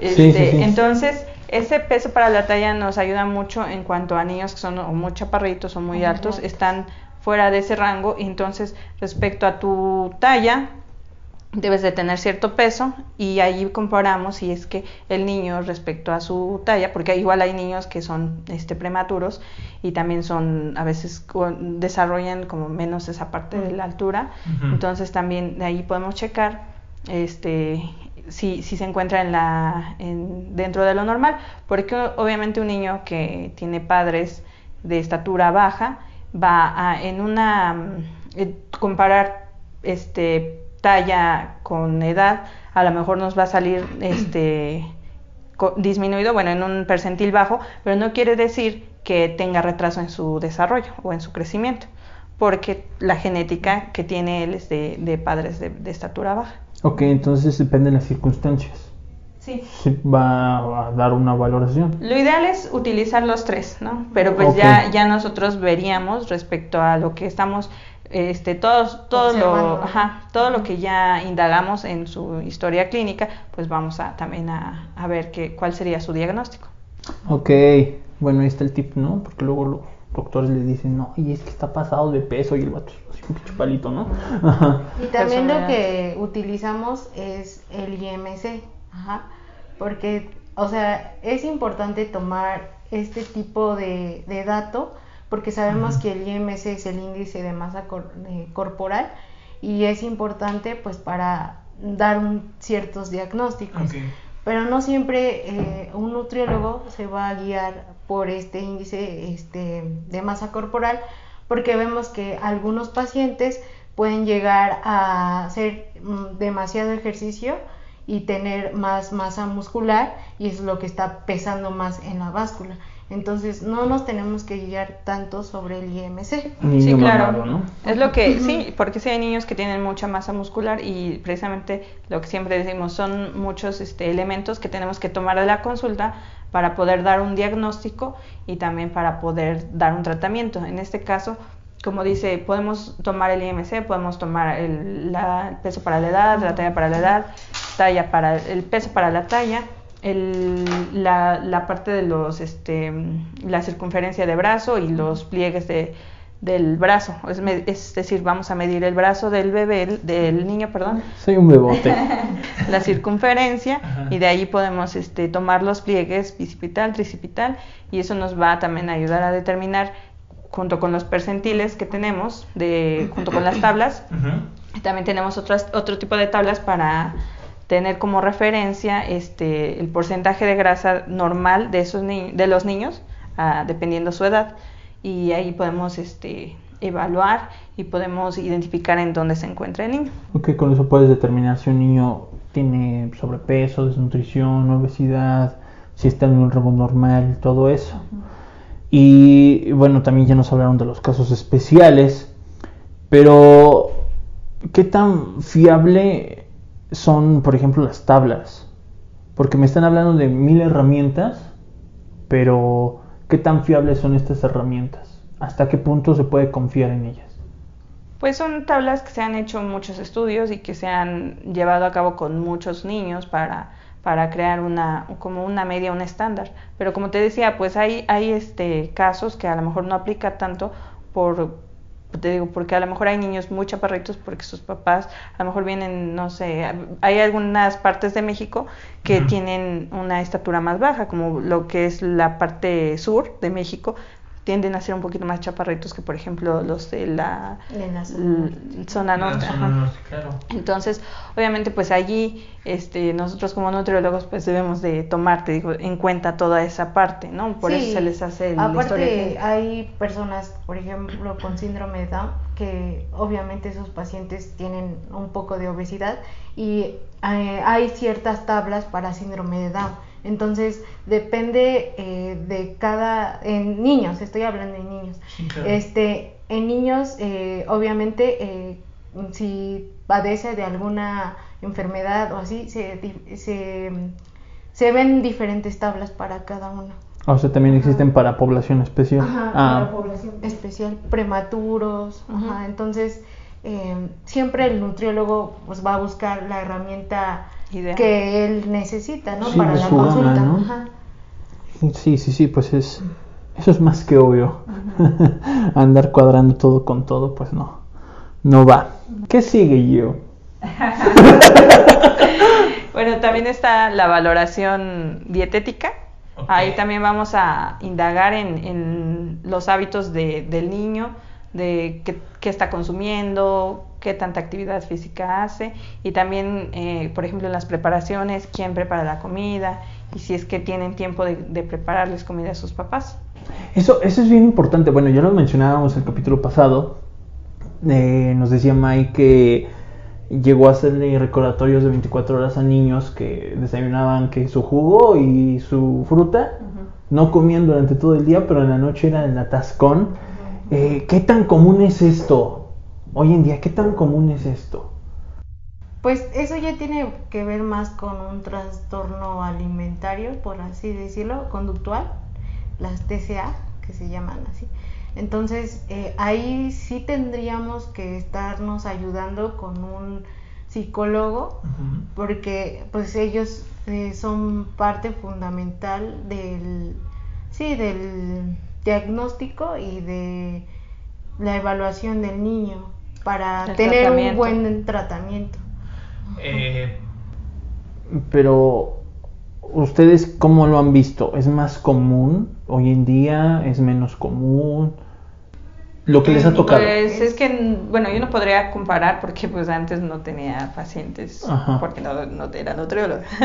Entonces, tendríamos que ver a lo mejor- ayer empecé. tendríamos como que ver algún estudio, ¿no? De, comparación de, de cómo han- si han incrementado o han disminuido ese tipo de, de trastornos. Pero sí es muy importante que sea un- algo disciplinario, multidisciplinario en, en el caso de ese tipo de, de enfermedades o trastornos. Y pues sí, como les decía, indagar incluso desde la alimentación, de, desde que era un bebé, porque a veces también es importante, y no tanto porque pues ahorita ya no nos va a servir como en el sentido para diagnosticar, pero sí eh, nos va a ayudar para saber cómo, desde dónde empezó ese, a lo mejor esa, Ese trastorno. sí, pero la obesidad, cómo es que se fue dando, ¿no? Claro, ¿por qué sucedió, no? Si fue cul- si los papás tienen una educación alimentaria mala, si los este si los niños son esos vatos que cuando los papás no están están comiendo agarran a la cena y sobres y sas, si tienen algún problema, algún trastorno, ya lo decían. Claro, ese es el, el punto aquí es indagar mucho en en el comportamiento del niño y en su papel dentro de la familia. Claro. Sí, porque igual como decíamos la vez pasada, desde que están embarazadas hay niños que nacen este que son macrosómicos, es decir, que son muy grandes al nacer porque en el embarazo este pues también la mamá mm, se alimentó de más y empezó con ese desde allí eh, empezó e- esa esa obesidad del, de tanto de la mamá como del, del bebé. Entonces eso es importante, la evaluación dietética. Eh, obviamente si tienen estudios bioquímicos, pues, igual revisar cómo están. Si tienen ya enfer- un- alguna enfermedad, pues igual a lo mejor referirlos a un médico para que ellos puedan este, darles también un diagnóstico y su tratamiento.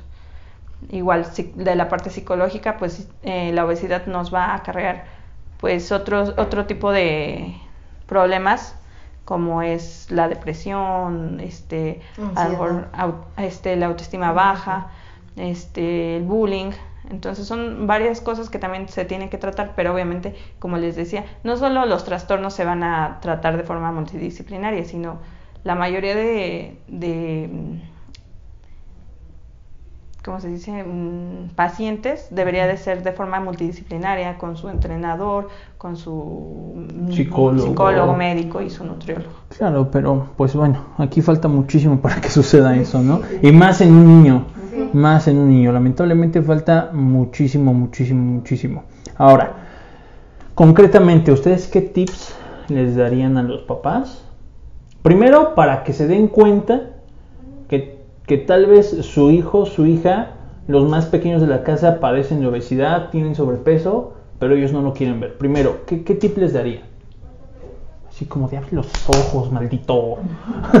Pues en primer lugar yo creo que es eh, lo ideal que la familia Venga.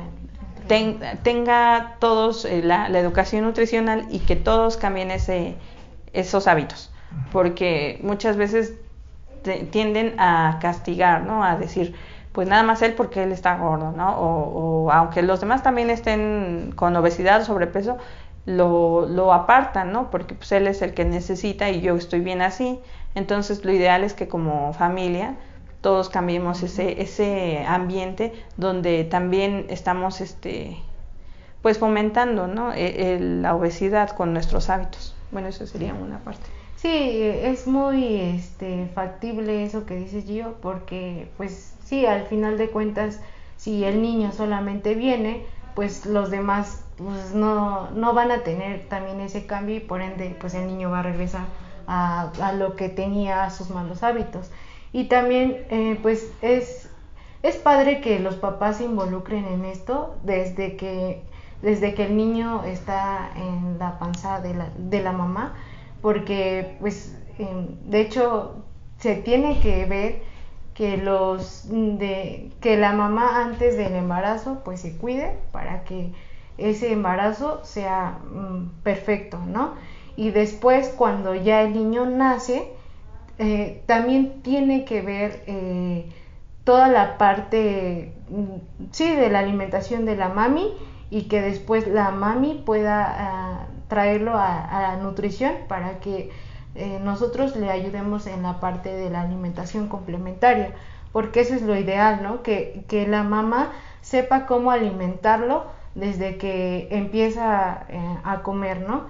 Y, y, lo ideal es que pues ella sepa cómo repartir ciertos alimentos ajá, en todas sus etapas. Ajá, entonces, pues eso es lo recomendable que, que les damos para que sus hijos puedan estar eh, bien.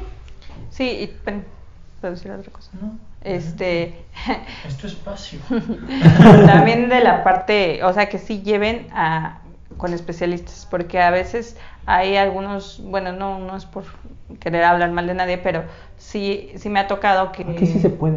que yo, por ejemplo, llevé a mi hijo a un pediatra y me ya era pues un pediatra grande, ¿no? Entonces, a veces te dan este, pues información que ya no está actualizada. Entonces, cuando tú te diriges con, en teoría, con un especialista en algo, debería de estar actualizado. Entonces, lo ideal, pues si es que vayas con un especialista, no digo que todos, pero sí hay médicos muy buenos que se preparan todo el tiempo, pero sí hay, este, a lo mejor quienes no, no llevan todavía esa Aparte, sí, como dices, ¿no? O sea, la parte de, de, pediatría, igual ellos tendrían que estar viendo un poco de nutrición, porque hay pediatras que obviamente pues, sí saben la parte clínica, pero no saben la parte de alimentación. Y yo entonces yo he visto, por ejemplo, planes de alimentación que soy como, bueno, que he visto en mis sobrinitos, que nada más les mandan así como cosas que tu desayuno del día, ¿no? Y ya con eso todo el día. No, o sea, con alimentos que no deben de empezar con la alimentación complementaria. Entonces, eh, sí ver que esos esos pediatras sean especialistas también en nutrición o bien pues con un mandar un nutriólogo que esté especializado en nutrición eh, pediátrica. Pediátrica. Dele pecho y su sopita de codito.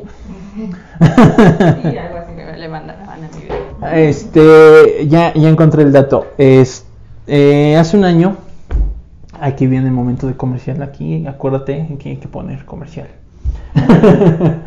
este, hace un año terminé de hacer mi libro sobre la alimentación en niños, políticas públicas alimentarias en niños. Y hay un dato importante. Recabé un estudio de 3.000 personas que viven en el Estado de México, Ciudad de México y el Estado de Morelos.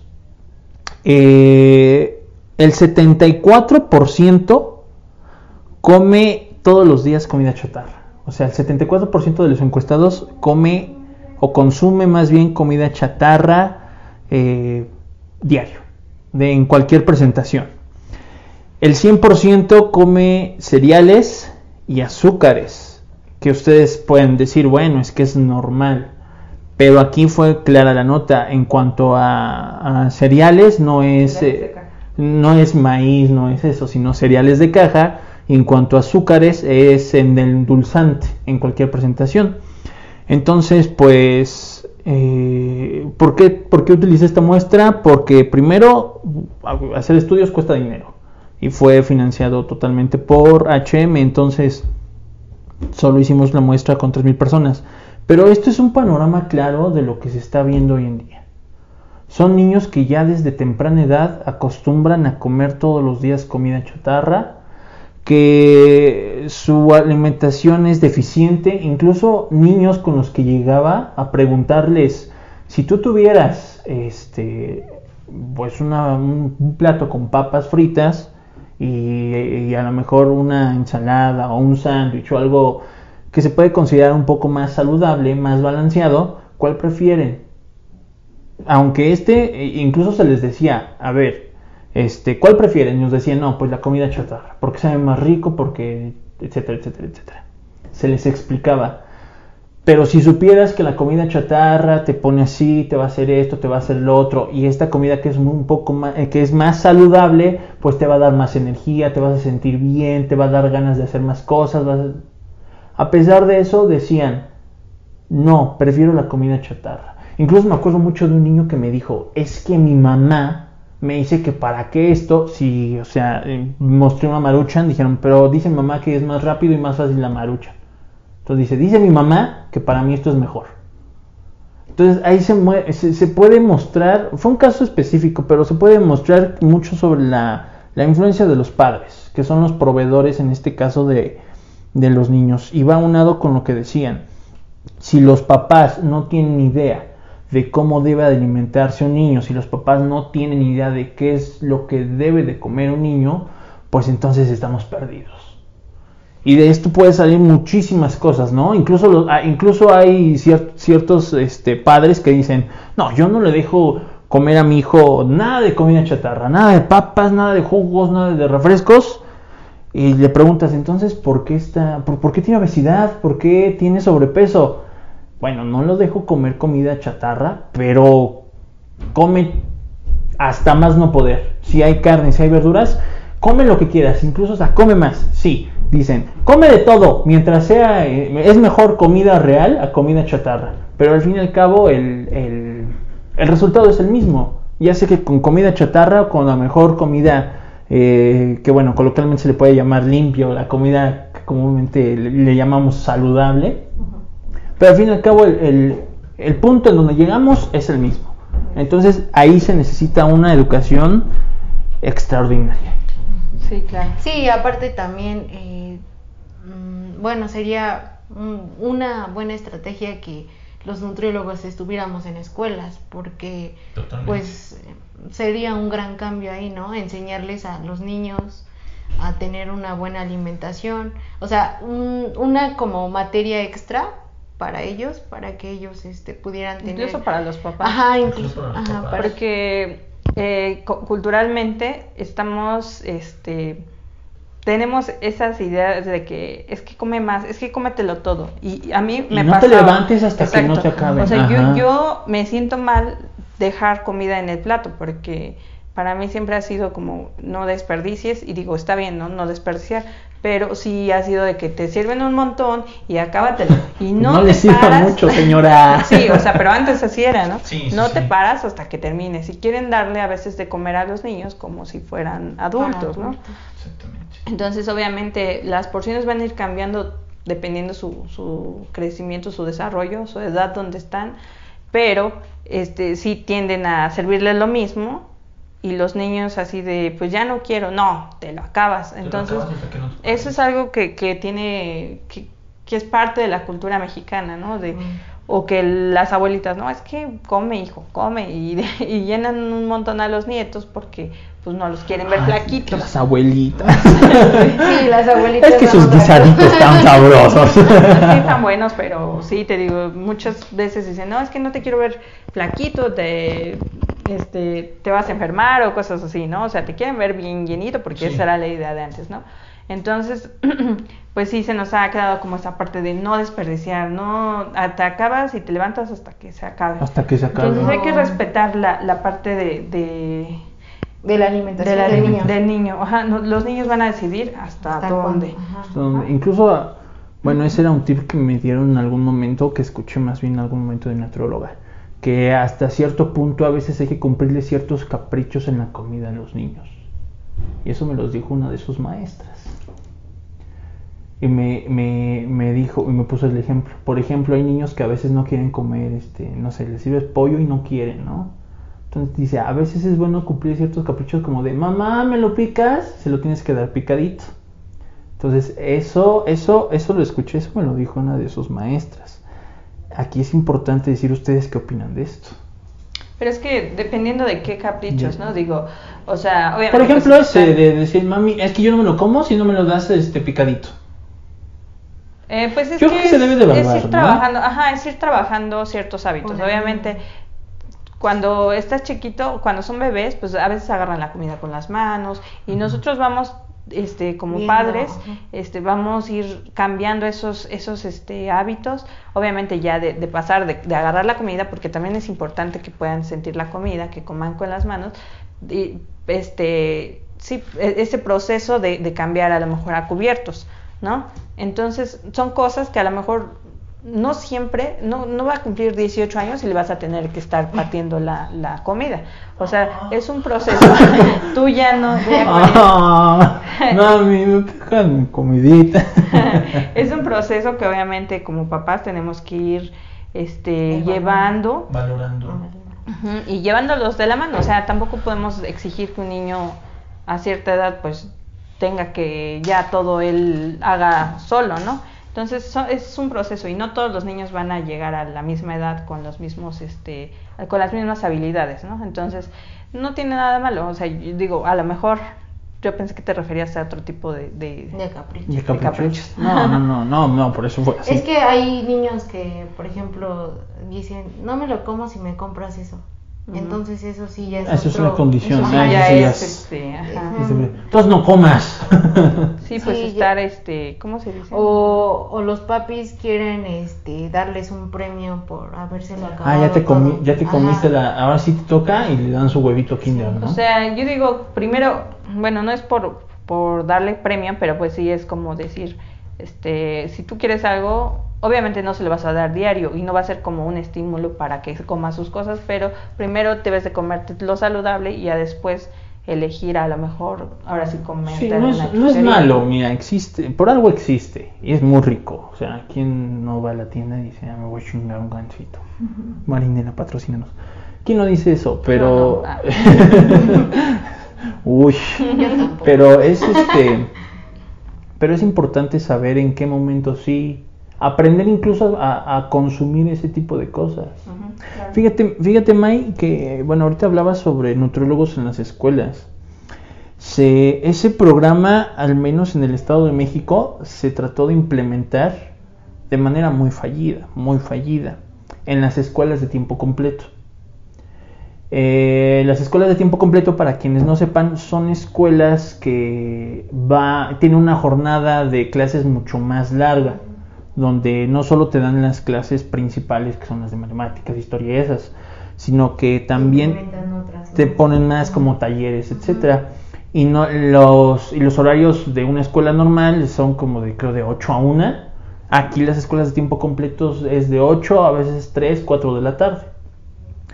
Pero en esa escuela hay un comedor, ahí comen todos los alumnos, preparan la comida, siguen ciertas normas y dentro de ese programa hay este partes donde debe de donde también hay educación nutricional, donde hay personas encargadas en dar esas pláticas. Durante el estudio que hice, las personas que los daban sí eran nutriólogos, eran este, personas que estaban haciendo sus prácticas o eh, estudiantes o de que hacen sus trabajos en campo en las mismas universidades, se los llevaban a esas escuelas, pero las pláticas no eran, no eran eh, continuas. Iban una vez al mes a dar una charla y más o menos de cómo se deben hacer las cosas, a veces cada dos meses. En una escuela de ahí de, del municipio donde vivo, solo hay una de tiempo completo. Ahí fueron solo una vez en todo el año.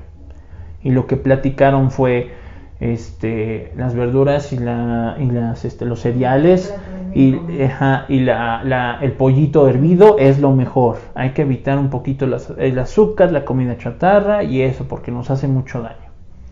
O sea, en esencia fue, fue lo que fueron a platicar.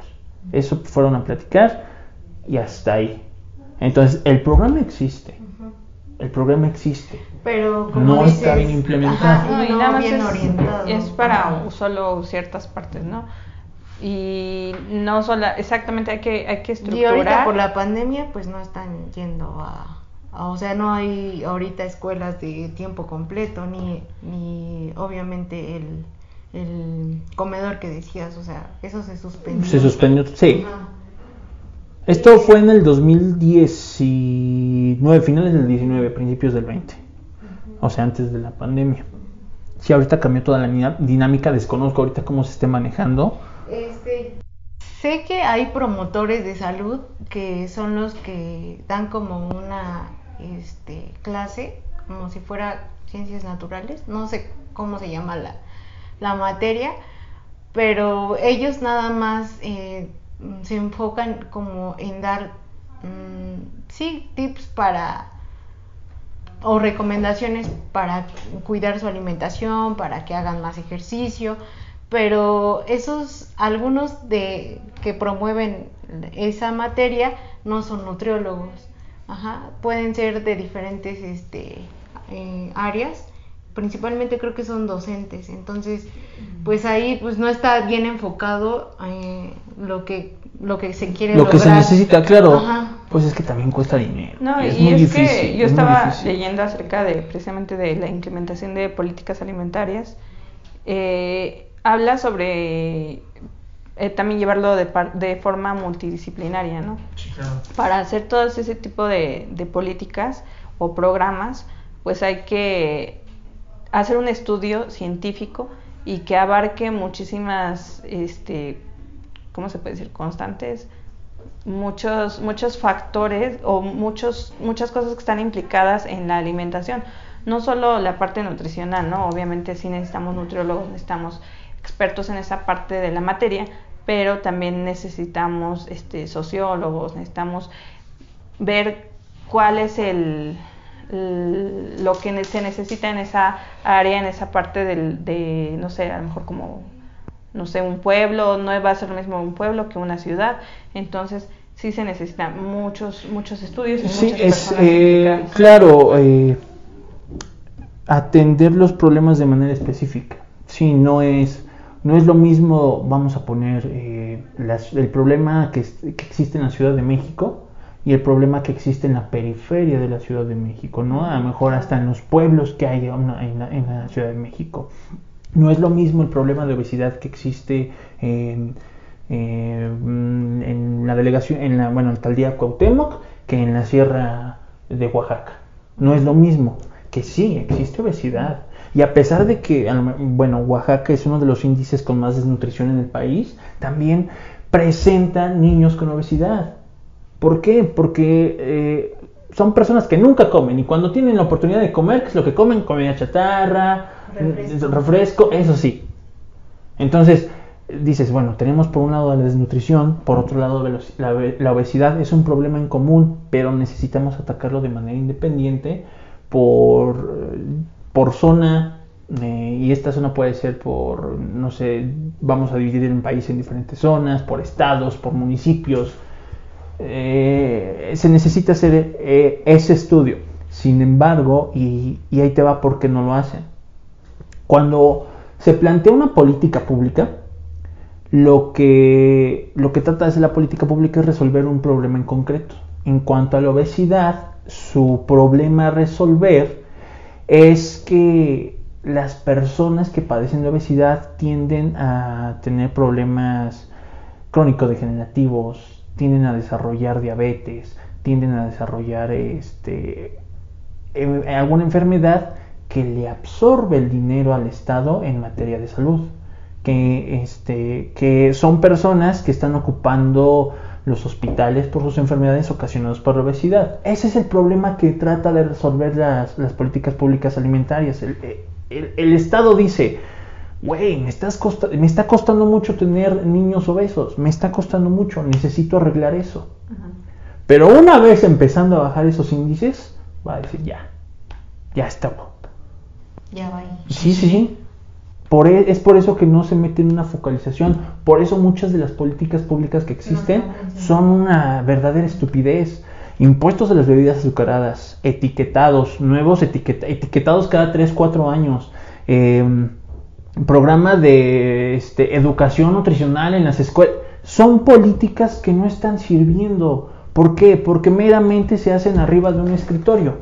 No se están haciendo. Además de que los actores implicados también tienen mucho que ver. Pues sí se están haciendo, o sea, sí se están llevando a cabo, pero incluso, por ejemplo, lo de los etiquetados, me parece que ya se había hecho en otros países y funcionó. En Chile. Entonces, ajá, el, aquí también mucho que tiene que ver con que los gobiernos quieren resultados rápidos, ¿no? Obviamente nada más voy a estar seis años, pues lo que quiero es que se vea lo que estoy haciendo y e invertir en salud y en educación, o sea, es a varios años, o sea, ver los resultados a varios años. Claro. Entonces, obviamente, eh, por ejemplo, las políticas actuales de como dices, del etiquetado, pues se van a ver resultados a lo mejor en 3, 4 años, ¿no?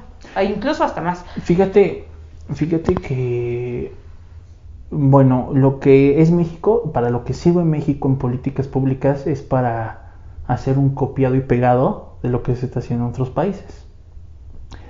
Si bien una herramienta de la creación de las políticas públicas es ver eh, ver si existen los problemas en algunos otros lados y, y saber cómo se resolvió en ese, bueno, en el lado en el estudio.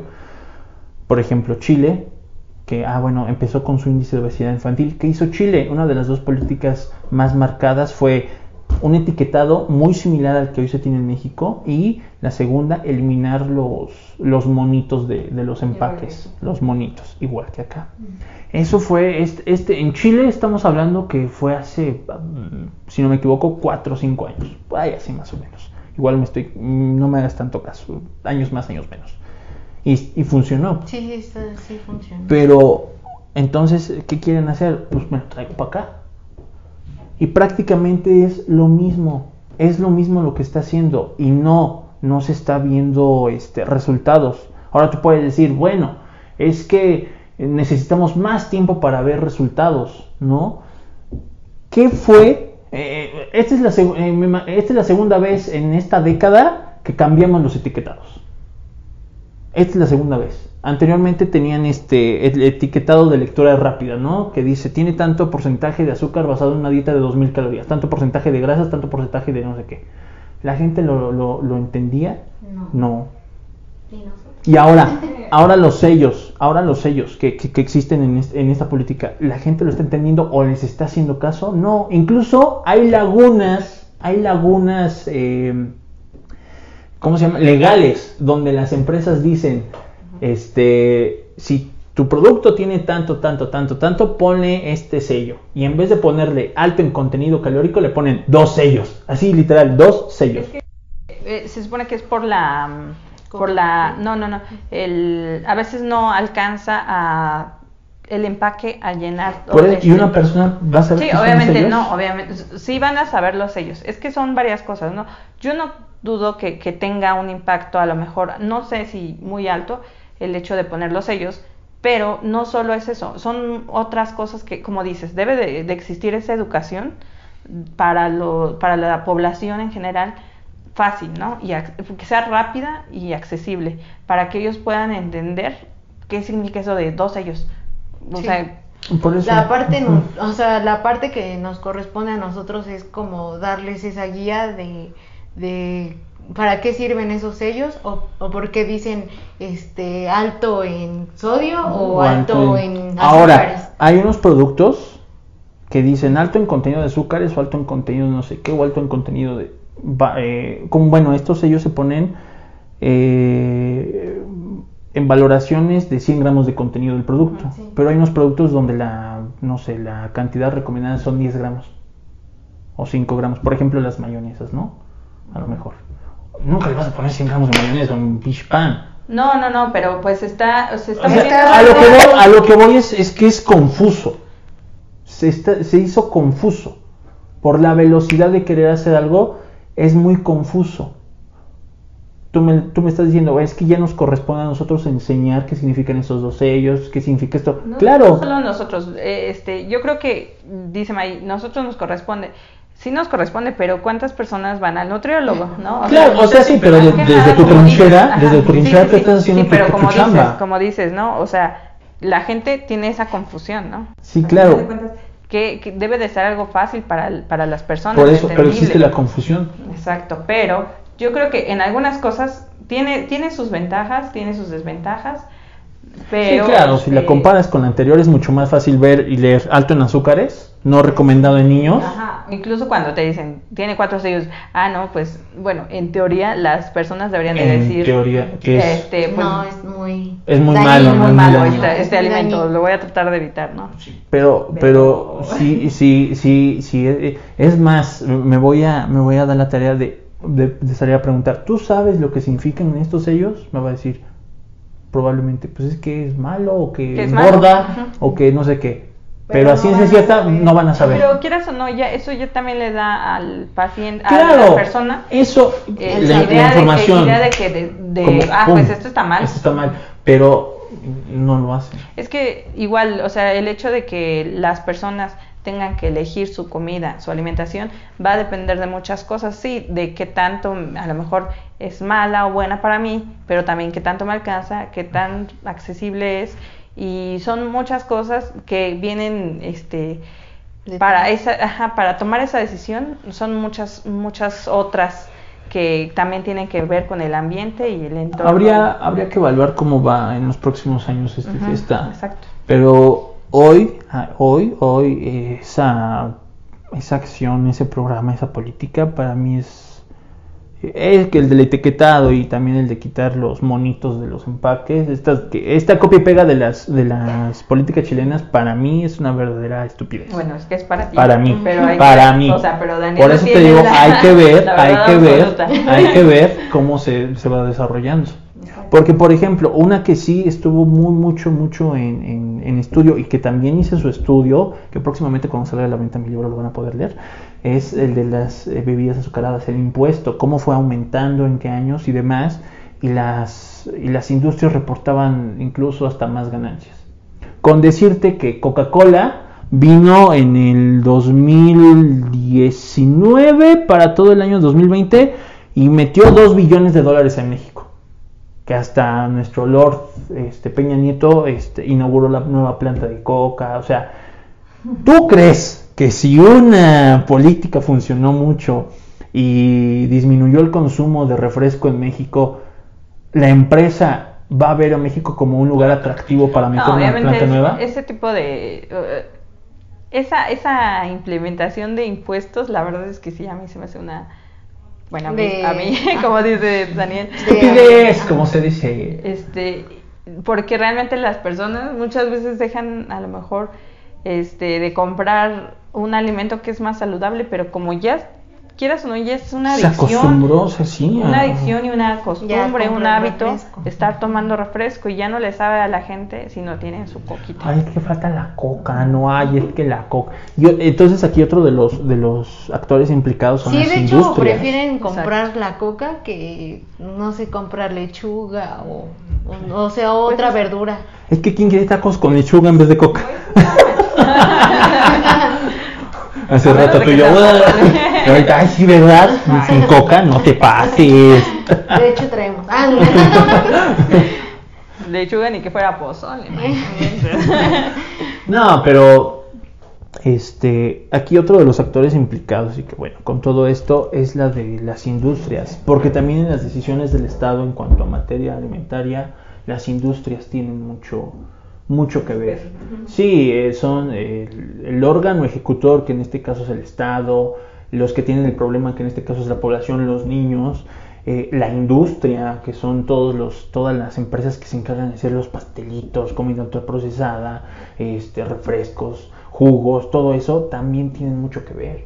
Y ahí te va otra cosa, en la que, en la que existe una, hay una lucha, ¿no? De, de diferentes. Pero es que imagínate, si lográramos disminuir la obesidad, si lográramos que todos los mexicanos dejaran de consumir comida chatarra, la economía de México también se viene para abajo. ¿Cuántos empleos no da Coca-Cola? ¿Cuántos empleos no da Grupo Bimbo? ¿Cuán- O sea, es aquí la dualidad del problema y a donde quería llegar. Es que es una dualidad. Por eso lo que yo he propuesto es educar a la gente y hacerle entender que todo, todo, todo nuestro arsenal de comida chatarra existente no es malo. Simplemente hay que saber cómo consumirlo Ajá. un dulce, un refresco, el pastel, este, comida callejera, es muy rica, es muy muy que rica. Lo que estamos acostumbrados nosotros los mexicanos es a Sí. de todo. Sí, por ejemplo, en una fiesta, atarragarnos has- hasta más no poder de todo. Ajá, entonces es como nuestra mal, nuestro mal hábito de todos, o sea, de atascarnos de, de todo y no saber cómo sí medir las cantidades para cada tipo de, de alimento, porque como dices, ¿no? O sea, podemos consumir cualquier tipo de alimento, pero ¿qué hacemos? No, comer de todo y de muchas cantidades. Entonces eso es lo que nos está dando más como en, en la torre, por así decirlo. Pues es que yo, yo creo, sí es importante obviamente la educación nutricional, y, pero como siempre lo estamos repitiendo, es solo un componente, ¿no? Al final de cuentas, como te decía, las decisiones de, de qué voy a consumir dependen de muchos De otros cosas. factores. Entonces, este, pues obviamente sí, sí hay que enseñarle al paciente entre consumir algo que está procesado o, o algo más natural, ¿no? Sí. Pero también te digo, pues vienen otro, otro tipo de cuestiones, el tiempo, el, a lo mejor el dinero. Dicen, "Ay, Claro. prefieren una coca que una lechuga, sí, claro, pero también hay que ver por qué es que prefieren la, la coca a la lechuga, ¿no? Entonces, este, son... Está más barato una lechuga, No, por sí, dinero, yo, no, ¿no? yo no digo, no, no, yo no dije por dinero, o sea, digo, habría que ver cuáles son, por qué es que prefieres una coca que una lechuga. A lo mejor la coca te da una satisfacción este, química más que la, La lechuga, lechuga. ¿no? Entonces, este, pues obviamente son muchas cosas que también ya, desde, por ejemplo, dejar entrar todo ese tipo de, de alimentos a- al país o a nuestros hogares, pues ya es muy difícil sacarlo. ¿no? Sí, e- Entonces, es muy dices, difícil. Juega también un, un papel muy importante en cuanto a la economía. Desafortunadamente, a veces lo importa más lo que quieren las industrias que a lo que a la necesidad de, del, pues de la población. personas, sí, de la Pero población. quieras o no, es, es algo que te va a llevar a seguir este, en, cas- en cuanto a- al dinero que se está destinando para, para la salud, también está, estás perdiendo como gobierno porque estás invirtiendo mucho y sigues dándole pie o entrada a las, a las empresas que están dañando la salud de las personas. Es un, es un tema complicado. Y sí, tienes que atacar- se tiene que atacar el problema desde diferentes trincheras. Cuan- en, materia de salud pública, en materia alimentaria, en materia educacional. No es como que hoy vamos a presentar el, la solución a todos esos problemas, ¿no? No, pues no. Denos su dinero a nosotros mejor, ¿no? Sí. E incluso de trabajo, ¿no? Porque pues hay cuántas personas que se tienen que estar ahí fletando más de ocho horas trabajando porque pues tienen que llevar alimento a sus hijos, eh, los tienen a lo mejor estudiando. Ah, puedes decir a lo mejor tiene muchos hijos o tiene pocos, pero al final de cuentas, eh, aunque tengas un hijo, tienes que estar llevando a lo mejor la comida, aparte de la comida, pues si quieres a lo mejor dar alguna clase extra para tus hijos. Entonces, quieras o no, te, muchas veces la, la- las personas, los papás, están trabajando todo el tiempo y a veces ya no hay ese tiempo para, para preparar, ¿no? Entonces son, son muchas cosas que igual desde el- la parte laboral también se tiene que ver. Sí, se tiene que ver muchísimo. Ay, ¿qué opinas de toda nuestra pelea? Pues eh, sí es un todo aquí, o sea, tenemos que estar viendo pues la parte nutricional, pero también la parte psicológica, pero también la parte conductual del paciente, pero también las políticas alimentarias. Sí. O sea, es, es un problema Enorme. enorme. Entonces, aquí lo que se sugiere es que, o se recomienda, es que, pues, eh, nosotros como nutriólogos, pues apoyar ese tipo de, de problemas y qué más que ofreciendo pues un buen servicio a, a nuestros pacientes, ¿no? Que claro, pues algunos algunos papás pues se les va a dificultar traerlos, ajá, por- ya sea por eh, la cuestión adquisitiva, pero pues este tenemos que ver también o evaluar la parte cuando vienen a consulta. Si vemos que es un papi que pues no, no tiene muchos recursos pues ayudarlo pues también de esa manera no aunque no Claro. aunque no pues pague eh, lo que es la consulta sino ayudarle Que va a ser gratis, ¿no? Que dice Mike que es gratis. Que dice Mike que ya da Que consultas a gratis. sus hijos que ya da consultas gratis. No, de hecho, este, mi mamá eh, me pidió ayuda para un niño de, de- de donde trabaja. Entonces me dijo, hija, ¿puedes darle una orientación nutricional a este niño? Yo, No yo comas. este, No comas. dice, es que veo que pues sus papás tienen bajos recursos, pero él es un niño pues, con obesidad, Con entonces yo quisiera que, que le ayudes, La ¿no? A, ¿no? Ajá, Ujú. a darle como, sí, una cierta, una cierta ayuda. Entonces yo le dije, sí, sí, ajá, yo, yo le puedo ayudar, a ver cómo le ayudamos, pero de que sí se puede. Se le sí ayuda, se le ayuda, ¿no? Sí, y es que incluso, o sea, como nutriólogos tú, das- tú haces tu papel, ¿no? Ok, aquí está su diagnóstico, tiene obesidad o tiene desnutrición, pero nosotros ya hicimos nuestra parte, ya los enseñamos, a lo mejor ya le dimos educación, ya les dimos las mejores opciones, pero te digo, va a haber más cosas implicadas. ¿no? Sí, claro, si el paciente no quiere, pues por más fregones que sea el, el nutriólogo, Bueno, sí, es la parte. te iba a decir que seamos, pero yo no soy el nutriólogo.